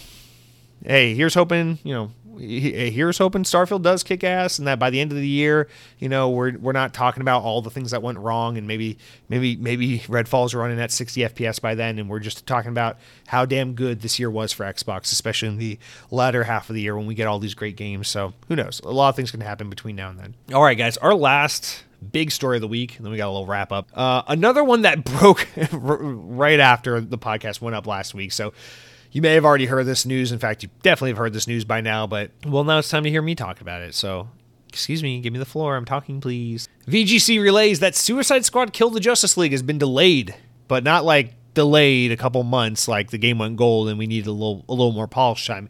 It's been delayed until 2024. The game will now release on February 2nd, 2024. In a statement on Twitter, Rocksteady confirmed the game would be delayed almost an entire year from its planned May release date. Quote, We've made the tough but necessary decision to take the needed time to work on the game and get it to the best quality experience for players, it reads. Thank you to our amazing community and for the continued support, patience, and understanding. There's much to share in the months ahead as we look forward to seeing you in Metropolis next year. End quote. Earlier in the year, Bloomberg, a source to Bloomberg, uh, claimed that Warner Bros. had decided to push the title from its currently May announced release date to the second half of 2023. Following that report, however, Giant Bomb reporter Jeff Grubb said that a reliable source had told him that the game would not arrive until 2024.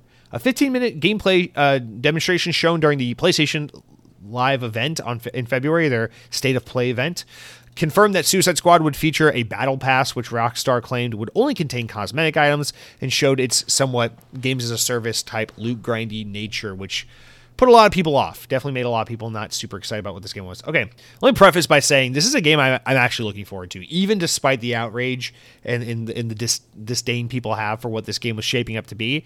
I was still excited for it. I was still looking forward to it. In fact, this is this is one of my more anticipated 2023 games. Actually, it was really this Redfall.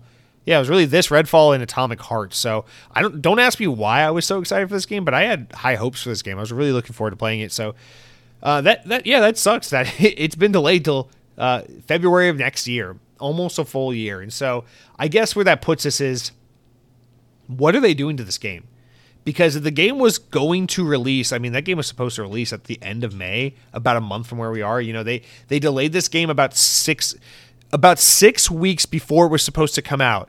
They delayed it t- by ten months or nine months. Like that's that's unusual. You know, if a game gets a nine month delay, it's because you know it's like we're like 10 12 months away from the game coming out and things aren't coming together and we got delayed another year. That that happens. Or the other thing that happens is a game is coming out in 4 weeks um, uh, but it got delayed by another two to four weeks because we need that extra time to polish it and get it just ready for day one. Those two scenarios happen, but that that that a little bit of column A, a little bit of column B, that never happens. The game is supposed to come out in one month, and we are delaying it by almost a full year. That that's unheard of because you know again as always the disclaimer i don't claim to know how game development works or what the industry is like. I don't work in it not even remotely. I just absorb a lot of this shit and therefore i've i have some kind of inkling based on feeling and patterns and repetition of kind of how this works. But generally when you're at this point in the game development cycle the game is beyond finished. This game has been finished for over a year most likely. Generally that's the case. The past year has mostly just been polishing and fine tuning and getting the game ready to be shipped this May. So the fact that they're pushing it back a year is the that's the kind of delay you you give a game where it's like we still have like systems or levels or large aspects of the game that we need to like implement in here. So it sounds to me like what they're going to do here is remove the battle pass system and try to make this more of a singular one and done narrative driven game. I mean the multiplayer angle, I think the multiplayer co-op angle is going to stay. I don't think you can take that out at this point. But they're going to try to de games as a service fi this experience as much as possible because the game has the loot grind element. It has the the armor and ability and customization kind of thing that loot grindy games like Destiny have. It has the XP points popping out of enemies' faces as you shoot at them kind of thing. It's got the battle pass with the cosmetic items. It's got all those trappings. And so my guess, my this is all I can do is guess, is that they're going to take the next nine, ten months, whatever it is, and you know, February, yeah, yeah, the next nine months they're going to take and try and de games as a service fi this whole experience and make it more of a traditional, you know, co-op action game, whatever, but make it not about loot grinding and make it not about you know playing again and again and cosmetics and getting this and doing that and leveling up this system and make it more of just like a, a regular co-op action adventure superhero game which i'm fine with that. It's just my, I guess my concern is that games are so big at this point in time, like at, at this, like where we are in gaming, games are so ambitious and so big that these games are conceptualized and kind of locked into what they're going to be so early in development that you know you know relative to the timeline you know if a game's in development for three for eight years i'm saying like this stuff's locked in you know by year like four or by if, at the latest maybe um, where it's just like to change these aspects of the game, you got to be peeling off. Think of it like um, oh, think about like a human body, as gross as that might sound. Like you got to peel off the skin and the and, and the and the you know that that tissue that that flesh to get down you know, the vascular system and everything. You got to peel layers and layers and layers to get to the bones of the game. And your mechanics, your core mechanics, your core functionality, your gameplay loop, that's the bones. That's your foundation for your game. That's the whole premise to which your game is built off of. So to try and tweak those aspects, I'm not saying I'm against it. I think, you know, they're responding to feedback and trying to make the game a little bit of what they want and a little bit of what the audience wants. That's fine. These things happen. But it sounds like they need to peel back the layers and get to the core of the game. Get to get to that. And to peel back that many layers, fundamentally change the core and then put the layers back on top and reassemble the product sounds like a massive undertaking that would take more than nine months, especially considering that this game has been in development in some form or fashion since like 2016. So, again, by the time this game finally comes out, it'll have been in development for almost a full decade. I mean, the last game, Batman Arkham Knight, that that game came out in 2015 and i know they did like a vr project or something since then but like they haven't really done a game in in a, almost a decade and by the time this game comes out it'll have been nine years since the last core game they put out. And so I just feel like they, they must have built so much over these years that to peel all these layers back, change the core aspects, and then reassemble the product back together in time for next February, I can't help but feel like we're going to end up playing this finished product where it's like, yeah, this feels a little slapped together. It feels like this should have been a games as a service game, or this should have been like that, or that should have been like that, but Instead, it doesn't do this, or like, you know, it doesn't have a loot grindy or a level system, but it feels like it should. But what is this? And like, it feels like the loop is I'm supposed to be trying to do this again and again and again, trying to get better gear, but I'm not doing that. I'm just progressing through like a normal story. I, you see what I'm saying? Is like the philosophy of the game is already, that's already baked, that's already done, it's already core, central to the experience. And so I don't know. It's like, I feel like maybe you'd be better off just saying, yeah, fuck it. People are upset about what we built here, but what we're going to do is just double down on it and make it so polished and so high quality and so good at what it does that when you play the game, you're going to go, yeah, I didn't want this to be a games as a service, but fuck, it feels good and plays great. And you can't argue with that. I feel like that's what they should be doing. But it sounds like instead what they're doing is trying to retroactively make it a game that it isn't. And that you know, while not the worst idea in the world, it's a little it's a little tricky. It's a little risky, is all I'm saying. Because when you when you reassemble the product back together and it's missing some of those core features and it's different from what you originally designed it to be, the final product might feel a little hollow or like this was meant to be that, or it seems like there should be more here than what's present. You know, it just it just it just might feel a little different. Is all. You know, it's like if you build a mall and then you build like the fucking anchor store where the Macy's or the Sears or whatever is supposed to go. But instead of putting in the Macy's or the Sears, you just put in a fucking brick wall that covers up the entrance of where that department store should be.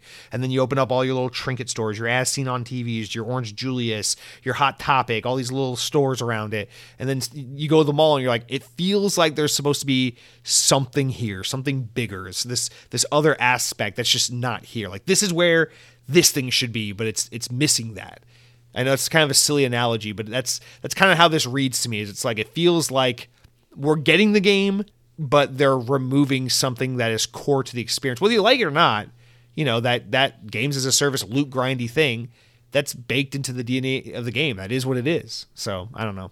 I still hope and have you know have have reasonable a reasonable like steady feeling that this is going to be a pretty good game. But I don't know. It's like Rocksteady is a is a team that gets a lot of praise for just having super high polished, fully realized games, and these decisions right here um, are decisions that don't seem like Rocksteady decisions. They scream reactionary and unpolished and a little unrefined, and I feel like I just don't see how this is going to be. I don't see how after almost a decade this game is going to top the games that they made leading up to this. And that's not going to be a good look when this game's a trillion dollars from its development costs and has been in development since, you know, I was in the womb and things like that. It's just not it's not a good look. I'm sure it will still make great money because it's a DC Batman, Superman, Justice League type product, you know, it's going to make great money, but if you're Warner Bros, can you really I, I don't know, it's like this is your one. It's like Rocksteady, you can't do this again. Next time, you got to have something better than this because we can't do 9 years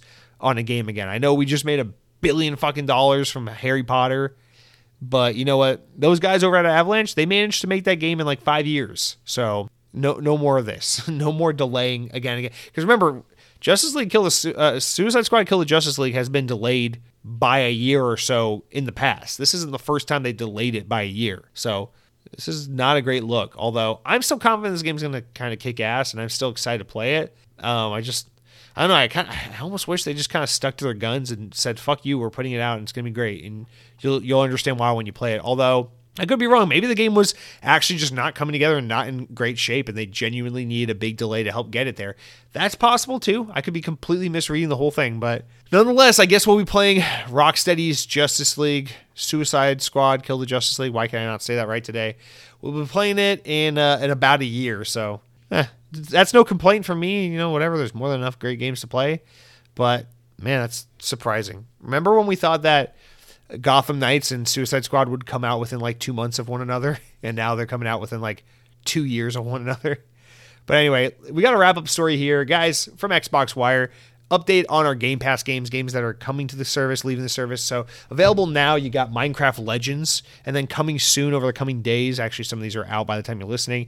Coffee Talk Episode 2 is on Game Pass day one. Medieval Dynasty is coming to Xbox One for Game Pass. Homestead Arcana is coming to Cloud Console and PC on uh, day one Game Pass on April 21st.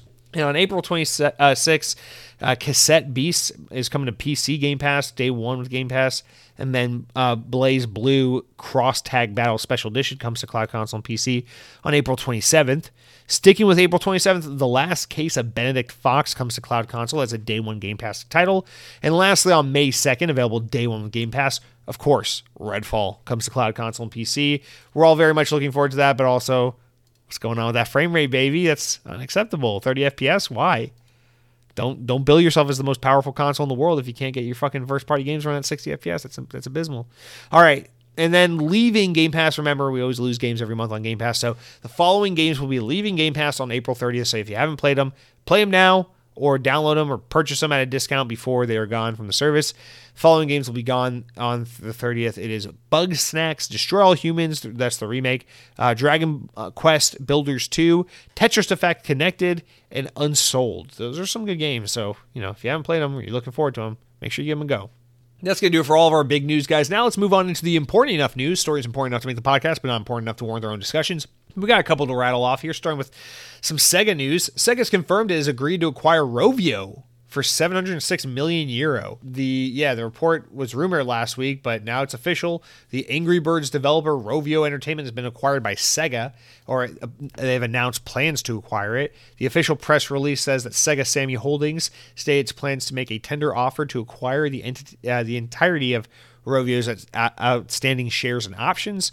This will cost Sega a total of 706 million euro or 776 US million US dollars.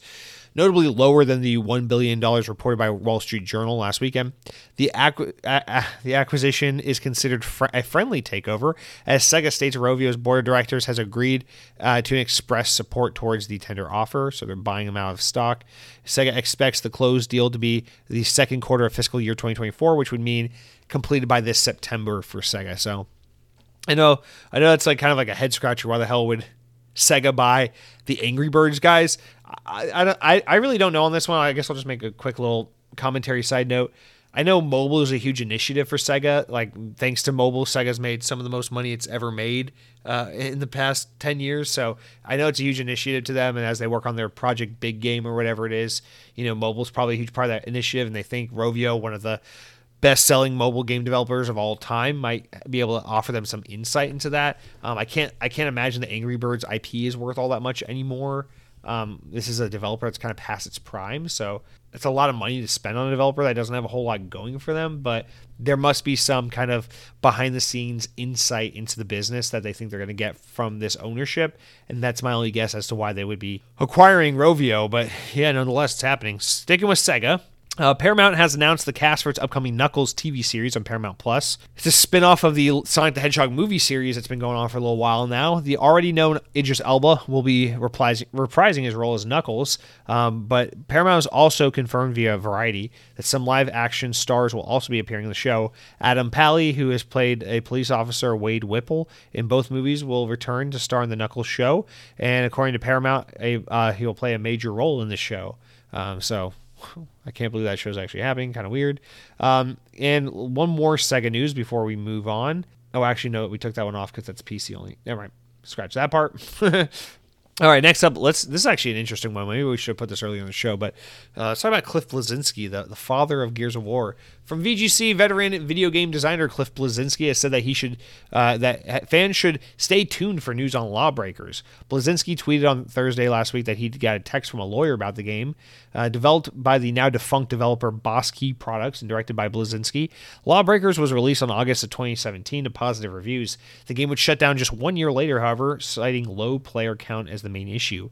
In the follow up tweet, Bleszinski expressed confusion as well as a swell of support for his initial tweets as Lawbreakers originally released, largely unsuccessful for, by commercial standards, um, but was commercially praised. Quote, and confuses the hell out of me how people were rooting for this game to fail when they did not know that uh, when it did when it did fail, and now there's a ton of support for it. Gamers are weird, yo. That's what he said. Uh, the final tweet that he wrote following the news was that, quote, the team worked their asses off on this game. I relocated many people from other parts of the world for it, and the internet was like, har har, it doesn't have enough players. Meanwhile, the studio craters, and I had to deal with a year of crippling depression out of my guilt. In April 2018, eight months after the game's release, Boss Key released a statement reading The fact is, Lawbreakers failed to find enough of an audience to generate the funds necessary to keep the sustained uh, keep it sustained in the manner that they had originally planned and anticipated. While the pivot to free to play may seem like an easier change to make, the change of this magnitude takes publishing, planning, and resources to do it. Lawbreakers was taken offline in September of 2018. I only read all that just to give the context. Lawbreakers, I actually never played it, but the game actually looks really good, and um, I wish I'd paid attention to it. I was aware of its existence when it happened, but I just never gave it a chance, and I always regretted not doing it after it shut down. But yeah, so Cliff Bleszinski, for those don't don't know, uh, of Epic Games fame, he left around the time Fortnite was kind of happening.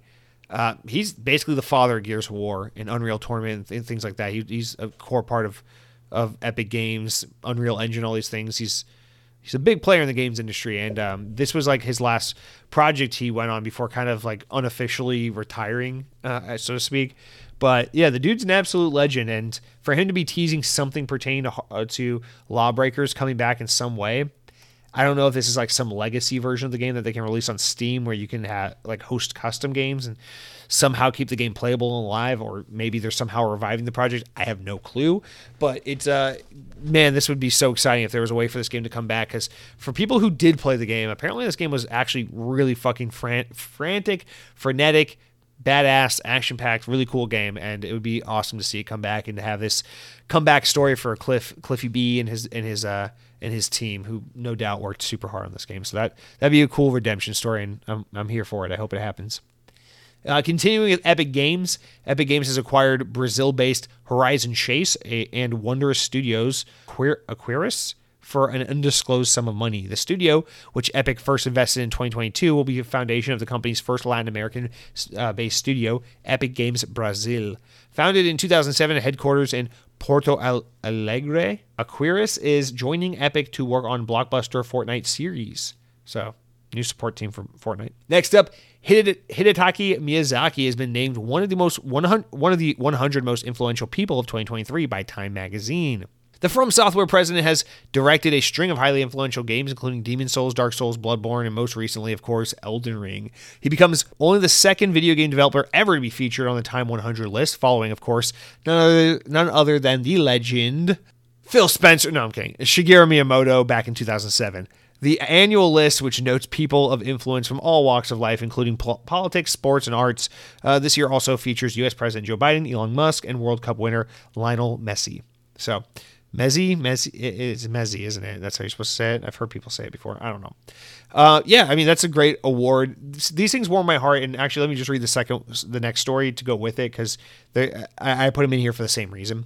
So first of all, congrats to Miyazaki. Second of all, second story that goes with this: the Super Mario Bros. theme song has been the first piece of video game music to be preserved in the Library of Congress since 2002. The library has been maintaining the United States National Recording Registry, a list of sound recordings that are culturally historical and aesthetically significant and or inform or reflect life of the US. Every year 25 pieces of music are selected to be added to the National Library Recording Registry, which means that they are preserved in the Library of Congress. This year, Koji Kondo's main theme for Super Mario Bros. is one of the 25 chosen songs, marking the first time a video game piece of music has been added to the registry. Other sound recordings chosen for the inclusion this year Imagine by John Lennon, Stairway to Heaven by Led Zeppelin, and Take Me Home, Country Road by John Denver, an absolute legendary song. Take Me Home, Country Road, to the place I belong. Chicken nuggets. and oh, also Like a Virgin by Madonna and All I Want for Christmas Is You by Mariah Carey, as well as Sweet Dreams Are Made of This by Eurythmics. While the National Li- Library already has a vast sound collection of nearly 4 million items, uh, the recordings selected by the registry, of which are now total 625, are considered so important that they must be permanently preserved.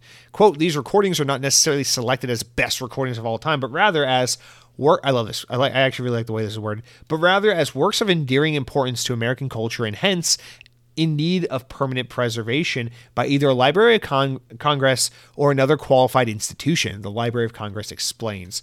I love this. I love both of these for a similar reason because both of these are a rare example of of institutions of long-standing institutions validating and legitimizing gaming which you know, on the one hand, it's like I don't, you know, we don't need Hollywood or the government or any of these entities, whatever, to be validating and trying, you know, our hobby. They haven't understood or respected video games for years. Why should we care? I get, I understand that point of view, but also, as someone who genuinely loves video games, video games are the art form. You know, aside from theme parks, it's the, it's the other medium of art that I love that I feel like is just critically misunderstood and mis underappreciated.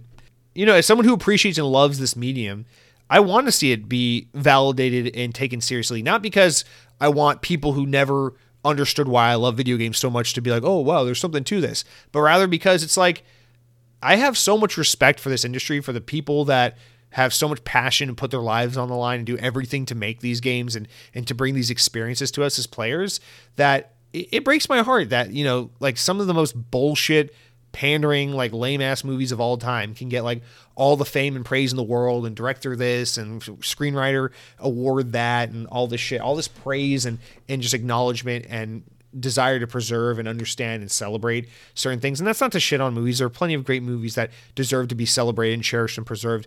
But it just drives me nuts that we have this arbitrary unit of measurement where like we care about we care about movies. We pretend to care about books because books make you feel like you're a smart person, even though, let's be honest, no one reads. In in these kinds of sentiments and feelings, I think we can all relate with. But video games just don't get that level of respect and appreciation, which is it's it's so laughable to me because it's the same way I feel about theme park attractions as well. It's like it's the ultimate it's the ultimate culmination of all the major art disciplines coming together to create cohesion and harmony, which is such an insanely impossible task. Like task, like you think about like a painting. It's like there are lots of art disciplines that can go into making a beautiful painting, and it's impressive, no doubt. And I'm not trying to underplay the significance of of good painting, good art, you know, physical art like that. But it's something ultimately that one person can do. Um, same thing, you know, one person could make a video game, don't get me wrong, and they have. But you see that same kind of thing with like music. It's like a, a single person or a group, a small group of people can make incredible music together. And that's not to underplay the significance of great songwriting, but there's something that is extra impressive and special about video games to me, where it's like it takes math, like it takes math people, it takes computer people, it takes artistic people, it takes sound designers, it takes storyboarders, it takes artists, it takes all these different talents, all these different artistic disciplines, and and no doubt movies does it. Movies do it as well. You know, writers, um, producers, actors, uh, artists, set designers, wardrobe, all that stuff. No doubt movies do it as well, but I think video games take it to an even higher degree because it's all of those things movies implement and then some, and it's just it's so impressive to see that you can take all these ideas, all these disciplines, all these varied people, and put them in a room together, and with proper management and vision and shepherding, create this unified product that that that just melds all these arts and all these disciplines together to create something special. And so to see video games kind of get their due in some way, to appreciate that iconic music in Mario that is that is a part of, you know, despite being a Japanese video game and composed by a Japanese uh, composer, in Japan for you know a game that ultimately really isn't American at all. But then to have that the impact of Mario be so prominent and present all around the globe and in places like the U.S. become a part of our cultural foundation, be, or not foundation, but you know our cultural fabric.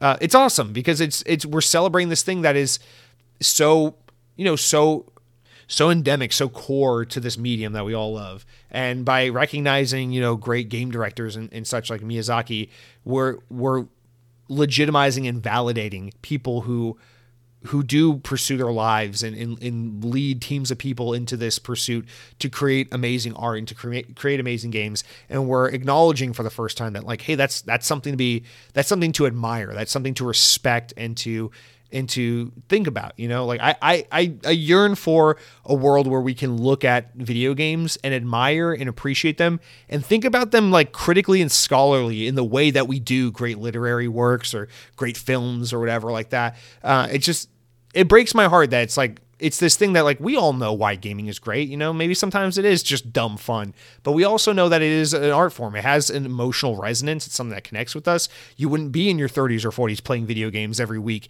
if it weren't for the fact that it, it resonates with you it means something to you and i think that's there's something really special about that and if we could only get the world to understand and appreciate that more maybe we would encourage more people to embrace gaming and for it to be more normalized for people to play games and for our society to respect and encourage game development and gaming careers. And I don't know, there's I, obviously, you know, for I assume a lot of people listening to this podcast know this, you know, if growing up, we all had parents or grandparents or someone extended or somewhat related or in our vicinity who just could never understand why do you play games or you know like that stupid still lingering attitude that that people have like fucking uh, Joe Rogan was in the news like a year or two ago for for this shit, being like, "Oh, just at a certain age, you just it's kind of embarrassing. You shouldn't be playing video games." Like, shut the fuck up, dude.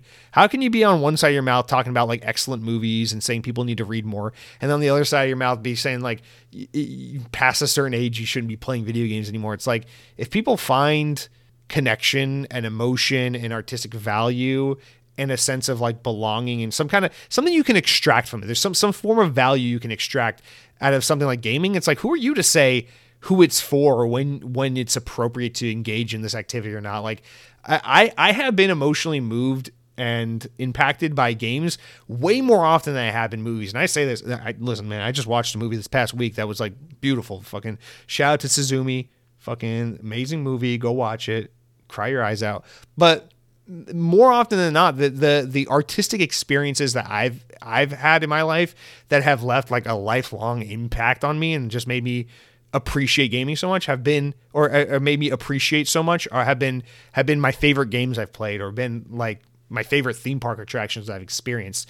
And I understand to a lot of people that's not legitimate or valid, but it's fucking stupid. Like why I don't know, why can't why why can't Miyamoto get a fucking time achieve lifetime achievement for fucking the Super Mario Brothers franchise. And why can't why can't Joe Rohde get the Time 100 Most Influential People award for his creation and, and vision of Disney's Animal Kingdom Resort from the Walt Disney World Resort opened in 1998?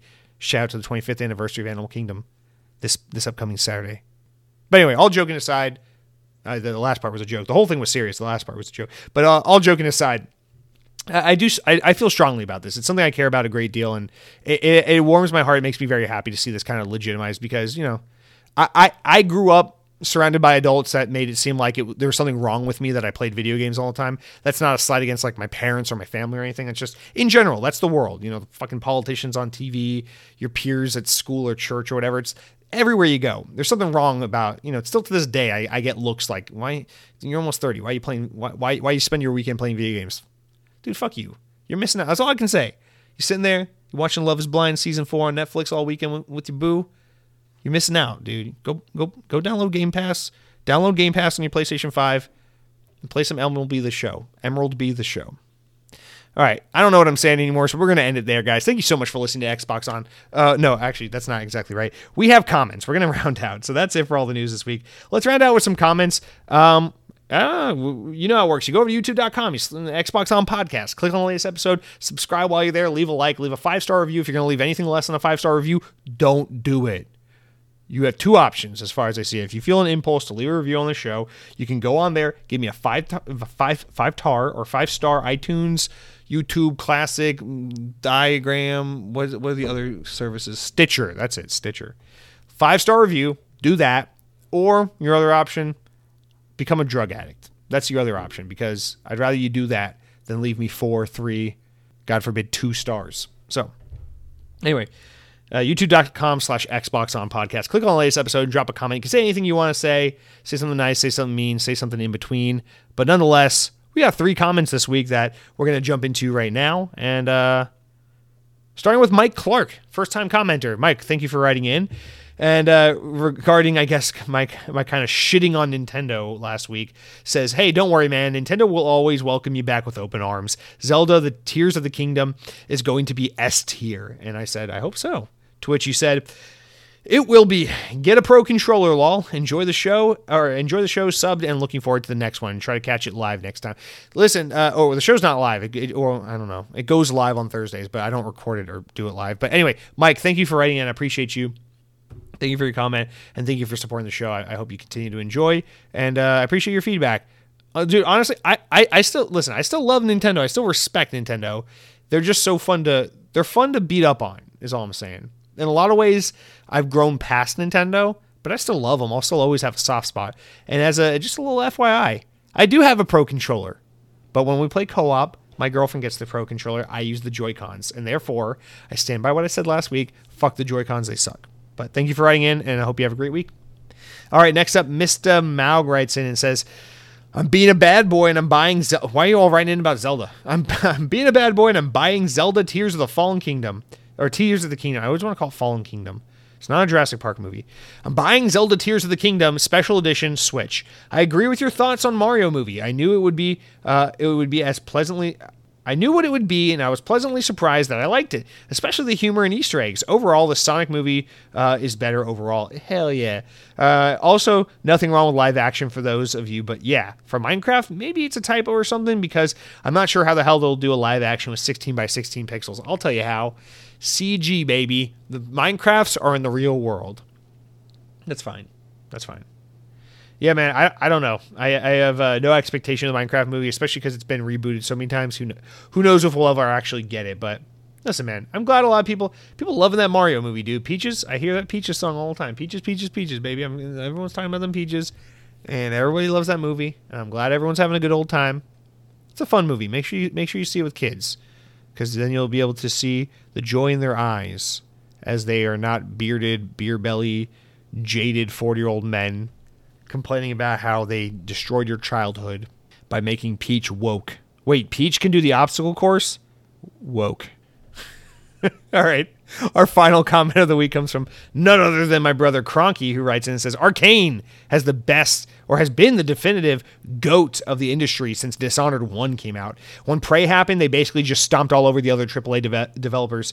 Uh, when Deathloop came out, they took a dookie on the competition. Honestly, I haven't been super excited for Redfall since it was announced.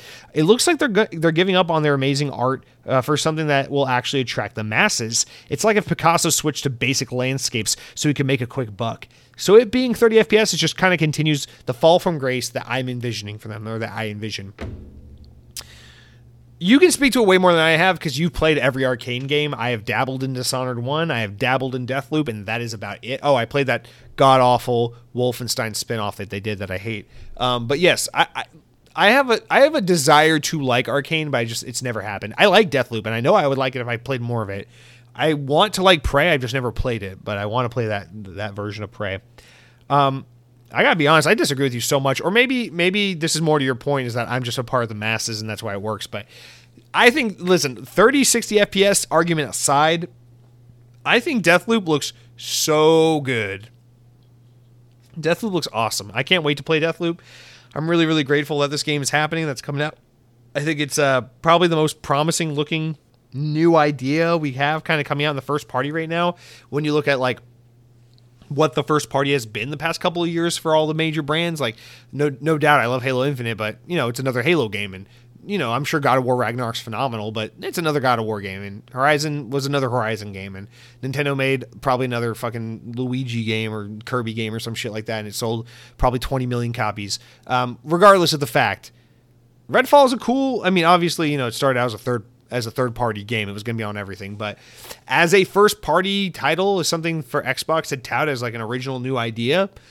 Hey, that that's that's something cool for Xbox, and I, I think as something new and refreshing for the brand, I think this is about as cool looking as it can get. You got vampires, you got monsters. It's got that forever Halloween aesthetic I love so much. It's got a little bit of that Left 4 Dead energy I love so much. Although from what we understand, the gameplay is more like Far Cry, which is another game series I fucking love. I refuse to watch a lot of this review or a lot of this footage out there right now, so I really don't know still to this day what the moment to moment of Redfall really looks and feels like. But that has me even more excited because what we have seen in the game has me just so incredibly interested, and I, I really truly think this game is going to be awesome. And maybe that does make me a little bit of a, a, part of the masses, you know, that easy to cater to crowd, as opposed to the uh, the more cool crowd that appreciated their more artistic offerings like Dishonored or Prey. But man, oh man, I I don't care. I'm so excited to play this game, and I can't. I can't. I can't wait for it. It's, it's part of why I'm, i was so pissed last week about the 30 FPS thing because it's like just just don't fuck this game up, please. Just get it right. I'll wait an extra couple months. Just 60 FPS, please, for love of God. Just let me love Redfall. Let me, dude. It's it's it's it's a twitchy shooter game. It's got it's got to be 60 FPS. We can't do 30 FPS on an experience like that. It's just inexcusable. And if Xbox is going to do this, if we're going to start doing 30 FPS on the Series X for your first party titles, just do me a favor. It's fine. I'll live with it. Stop advertising your consoles like they're these like groundbreaking, most powerful console ever made. It's annoying because you're fucking not. Because if Sony's got all their first party games run at 60 FPS, no questions asked, and you can't fucking make it happen, then you're not the most powerful console anymore. Because clearly it's about how you're using the power and you don't know how to use it. So either get that right or stop bragging about being uh, being a powerful box and, and, keep your teraflops to yourself because Redfall Redfall just looks too good of a game to, to fuck it up with something as stupid as not having 60 FPS there out the gate. It's just the game looks just way too damn cool. But teach their own. Agree disagree. Uh, si la vie, mon ami, chicken wing, all the things, all the French sayings.